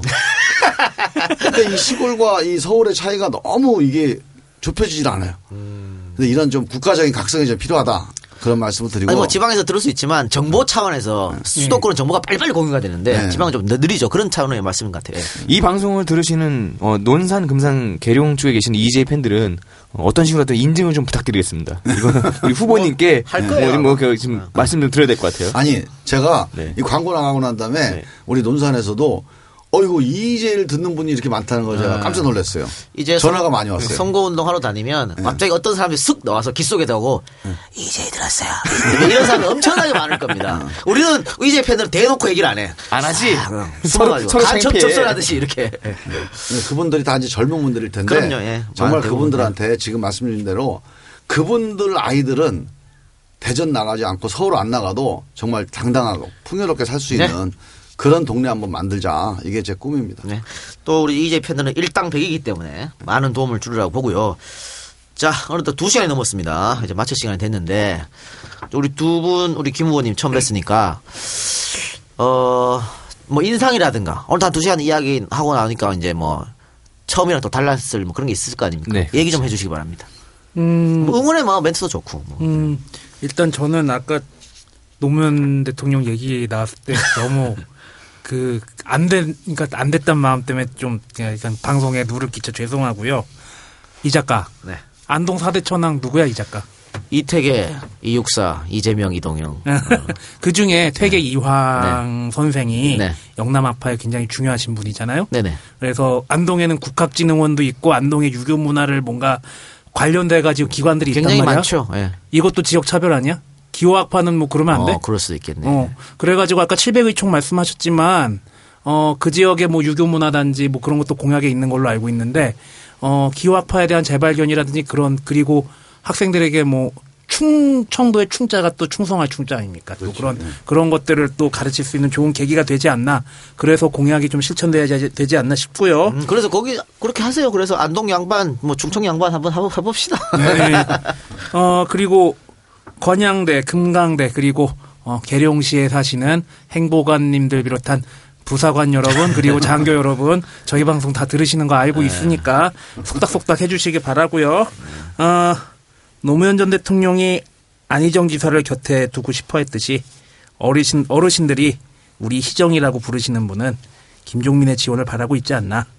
김종민을 살리는 것이 안희정을 살리는 거고 안희정을 살리는 것이 김종민을 살리는 거다. 예, 이상입니다. 아, 감사합니다. 세작. 네. 어, 아까 잠깐 중간에 어, 문자로 건의사항이 들어왔네요. 저기 계룡시는 너무 버스 배차가 엉망이랍니다. 그래서 교통을 좀 늘려달라는 요청이 들어왔고요. 어, 저는 짧게 말씀드리겠습니다. 어, 참여정부 5년 동안 참여정부의 입으로 활동을 하셨습니다. 그리고 남, 그, 어쨌든 대변인으로 활동하셨고요. 그리고, 어, 그 여세를 몰아서 혹은, 어, 연속되는 뭐 정치적인 입장을 가지고, 어, 정무부시장을 하셨다가 또 정치인으로 또 도전하셨죠. 아깝게 지셨습니다. 정말 아까웠죠. 이길 수 있다고 판단하셨고. 근데 모든 정치는 다 그런 것 같아요. 아깝다고 생각하는 거는 어, 조금 더 발을 내미는 사람이 이기는 것 같은데 아까 저는 어, 우리 후보님이 어, 이길 수 있다라는 스킬을 얻으신 것 같아요. 내가 이제 듣는 법을 배웠다. 내가 말해주고 싶은 건 많지만 내가 이제 듣는 법을 배웠으니 이제 그게 아마 그 극간이 그 아쉬움으로 남았던 2.5%를 넘을 수 있는 힘이 되지 않을까라고 생각하고 어 총선 이후에 정말 웃는 모습으로 다시 한번 모실 수 있지 않을까라는 생각을 하게 되었습니다. 응원합니다. 네. 어, 근데 자세가 된 것 같아요. 감사합니다. 예, 지금 보면요. 운동화 신고 계셔.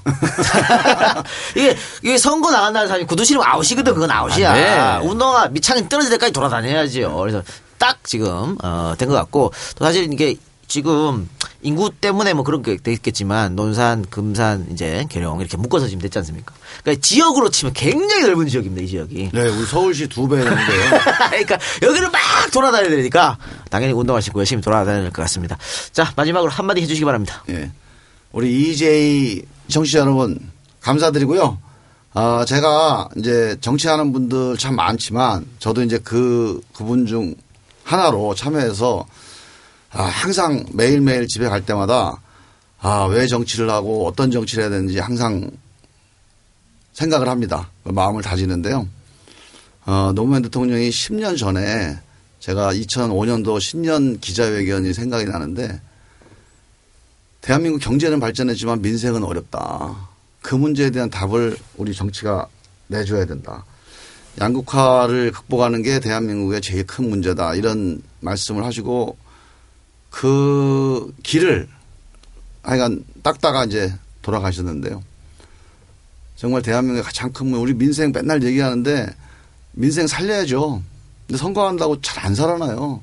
뭐 박근혜 대통령 되면 살아날 거라고 많이들 또 기대하셨는데 민생을 어떻게 살릴 거냐에 대한 민생 살린다는 말이 중요한 게 아니고 민생을 살리는 길은 이 뜨거운 아랫목과 차가운 온목 이 갈라진 구들장 이 구들장을 이어야 됩니다. 이거 이을 수 있는 정치 그런 정당 그런 후보 잘 가려서 뽑아주시고요. 저도 하여간 그 길에 한번 매진하겠습니다. 약한 자 힘주고 강한 자 바르게 하는 게 정의 정치라고 생각을 합니다. 더불어 잘 사는 그런 대한민국을 위해서 이번에 꼭 필승하겠습니다. 감사합니다. 네, 감사드립니다. 두 시간 동안 들어주신 청취자 여러분들 감사드리고 어렵게 먼 곳에서 이곳까지 올라와 주신 또 우리 저김 후보님도 대단히 고맙습니다. 예. 다음에 감사합니다. 예, 다음에 에, 당선되고 봅시다. 그래서 당선되고 좋은 소식 갖고 한번 네. 올라와 주시면요. 포맷을 좀 바꿔 가지고 네. 저희가 뭐 논산을 한번 모시든가 예, 아 좋죠. 아니 뭐 700을 좀 현지 뭐 알겠습니다. 네. 이렇게 해서 한번 하든가 가서 오죽도 한번 그때 좋습니다. 오죽 사주세요. 예. 우리한테. 예. 어, 논산, 계룡, 금산 출신이신 네. 그곳이 고향이신 분들 특히나 좀 전화 좀 많이 하세요. 예. 예. 여러분들 많은 도움 주시기 바라고요. 자, 엔젤 펀딩 소개하면서 오늘 방송 마치도록 하겠습니다. 제공, 이유리, 임미선, 할미꽃, 안상보, 정소영, 마르티네 쏜, 남상호 이상입니다. 네, 그리고 오늘 목요일인데요. 어, 지금 시간이 너무 늦어가지고 11시가 돼버려서 우리가 한 녹음을 하나 더 해야 되는데 못하게 할 것 같고요. 저희는 이번 주에 따로 시간을 빼든가 아니면 뭐 다음 주 월요일쯤에 녹음을 한 개를 더 해서 올려드리도록 하겠습니다. 왜냐면 또 이것만 하면 싫어하는 분들이 너무 많아. 그래서 아, 제가 별의별 우리가 참 별의별 짓다 하는데 어쨌든 여러분들 감사합니다. 다음 주에 뵙겠습니다. 감사합니다. 고맙습니다. 감사합니다.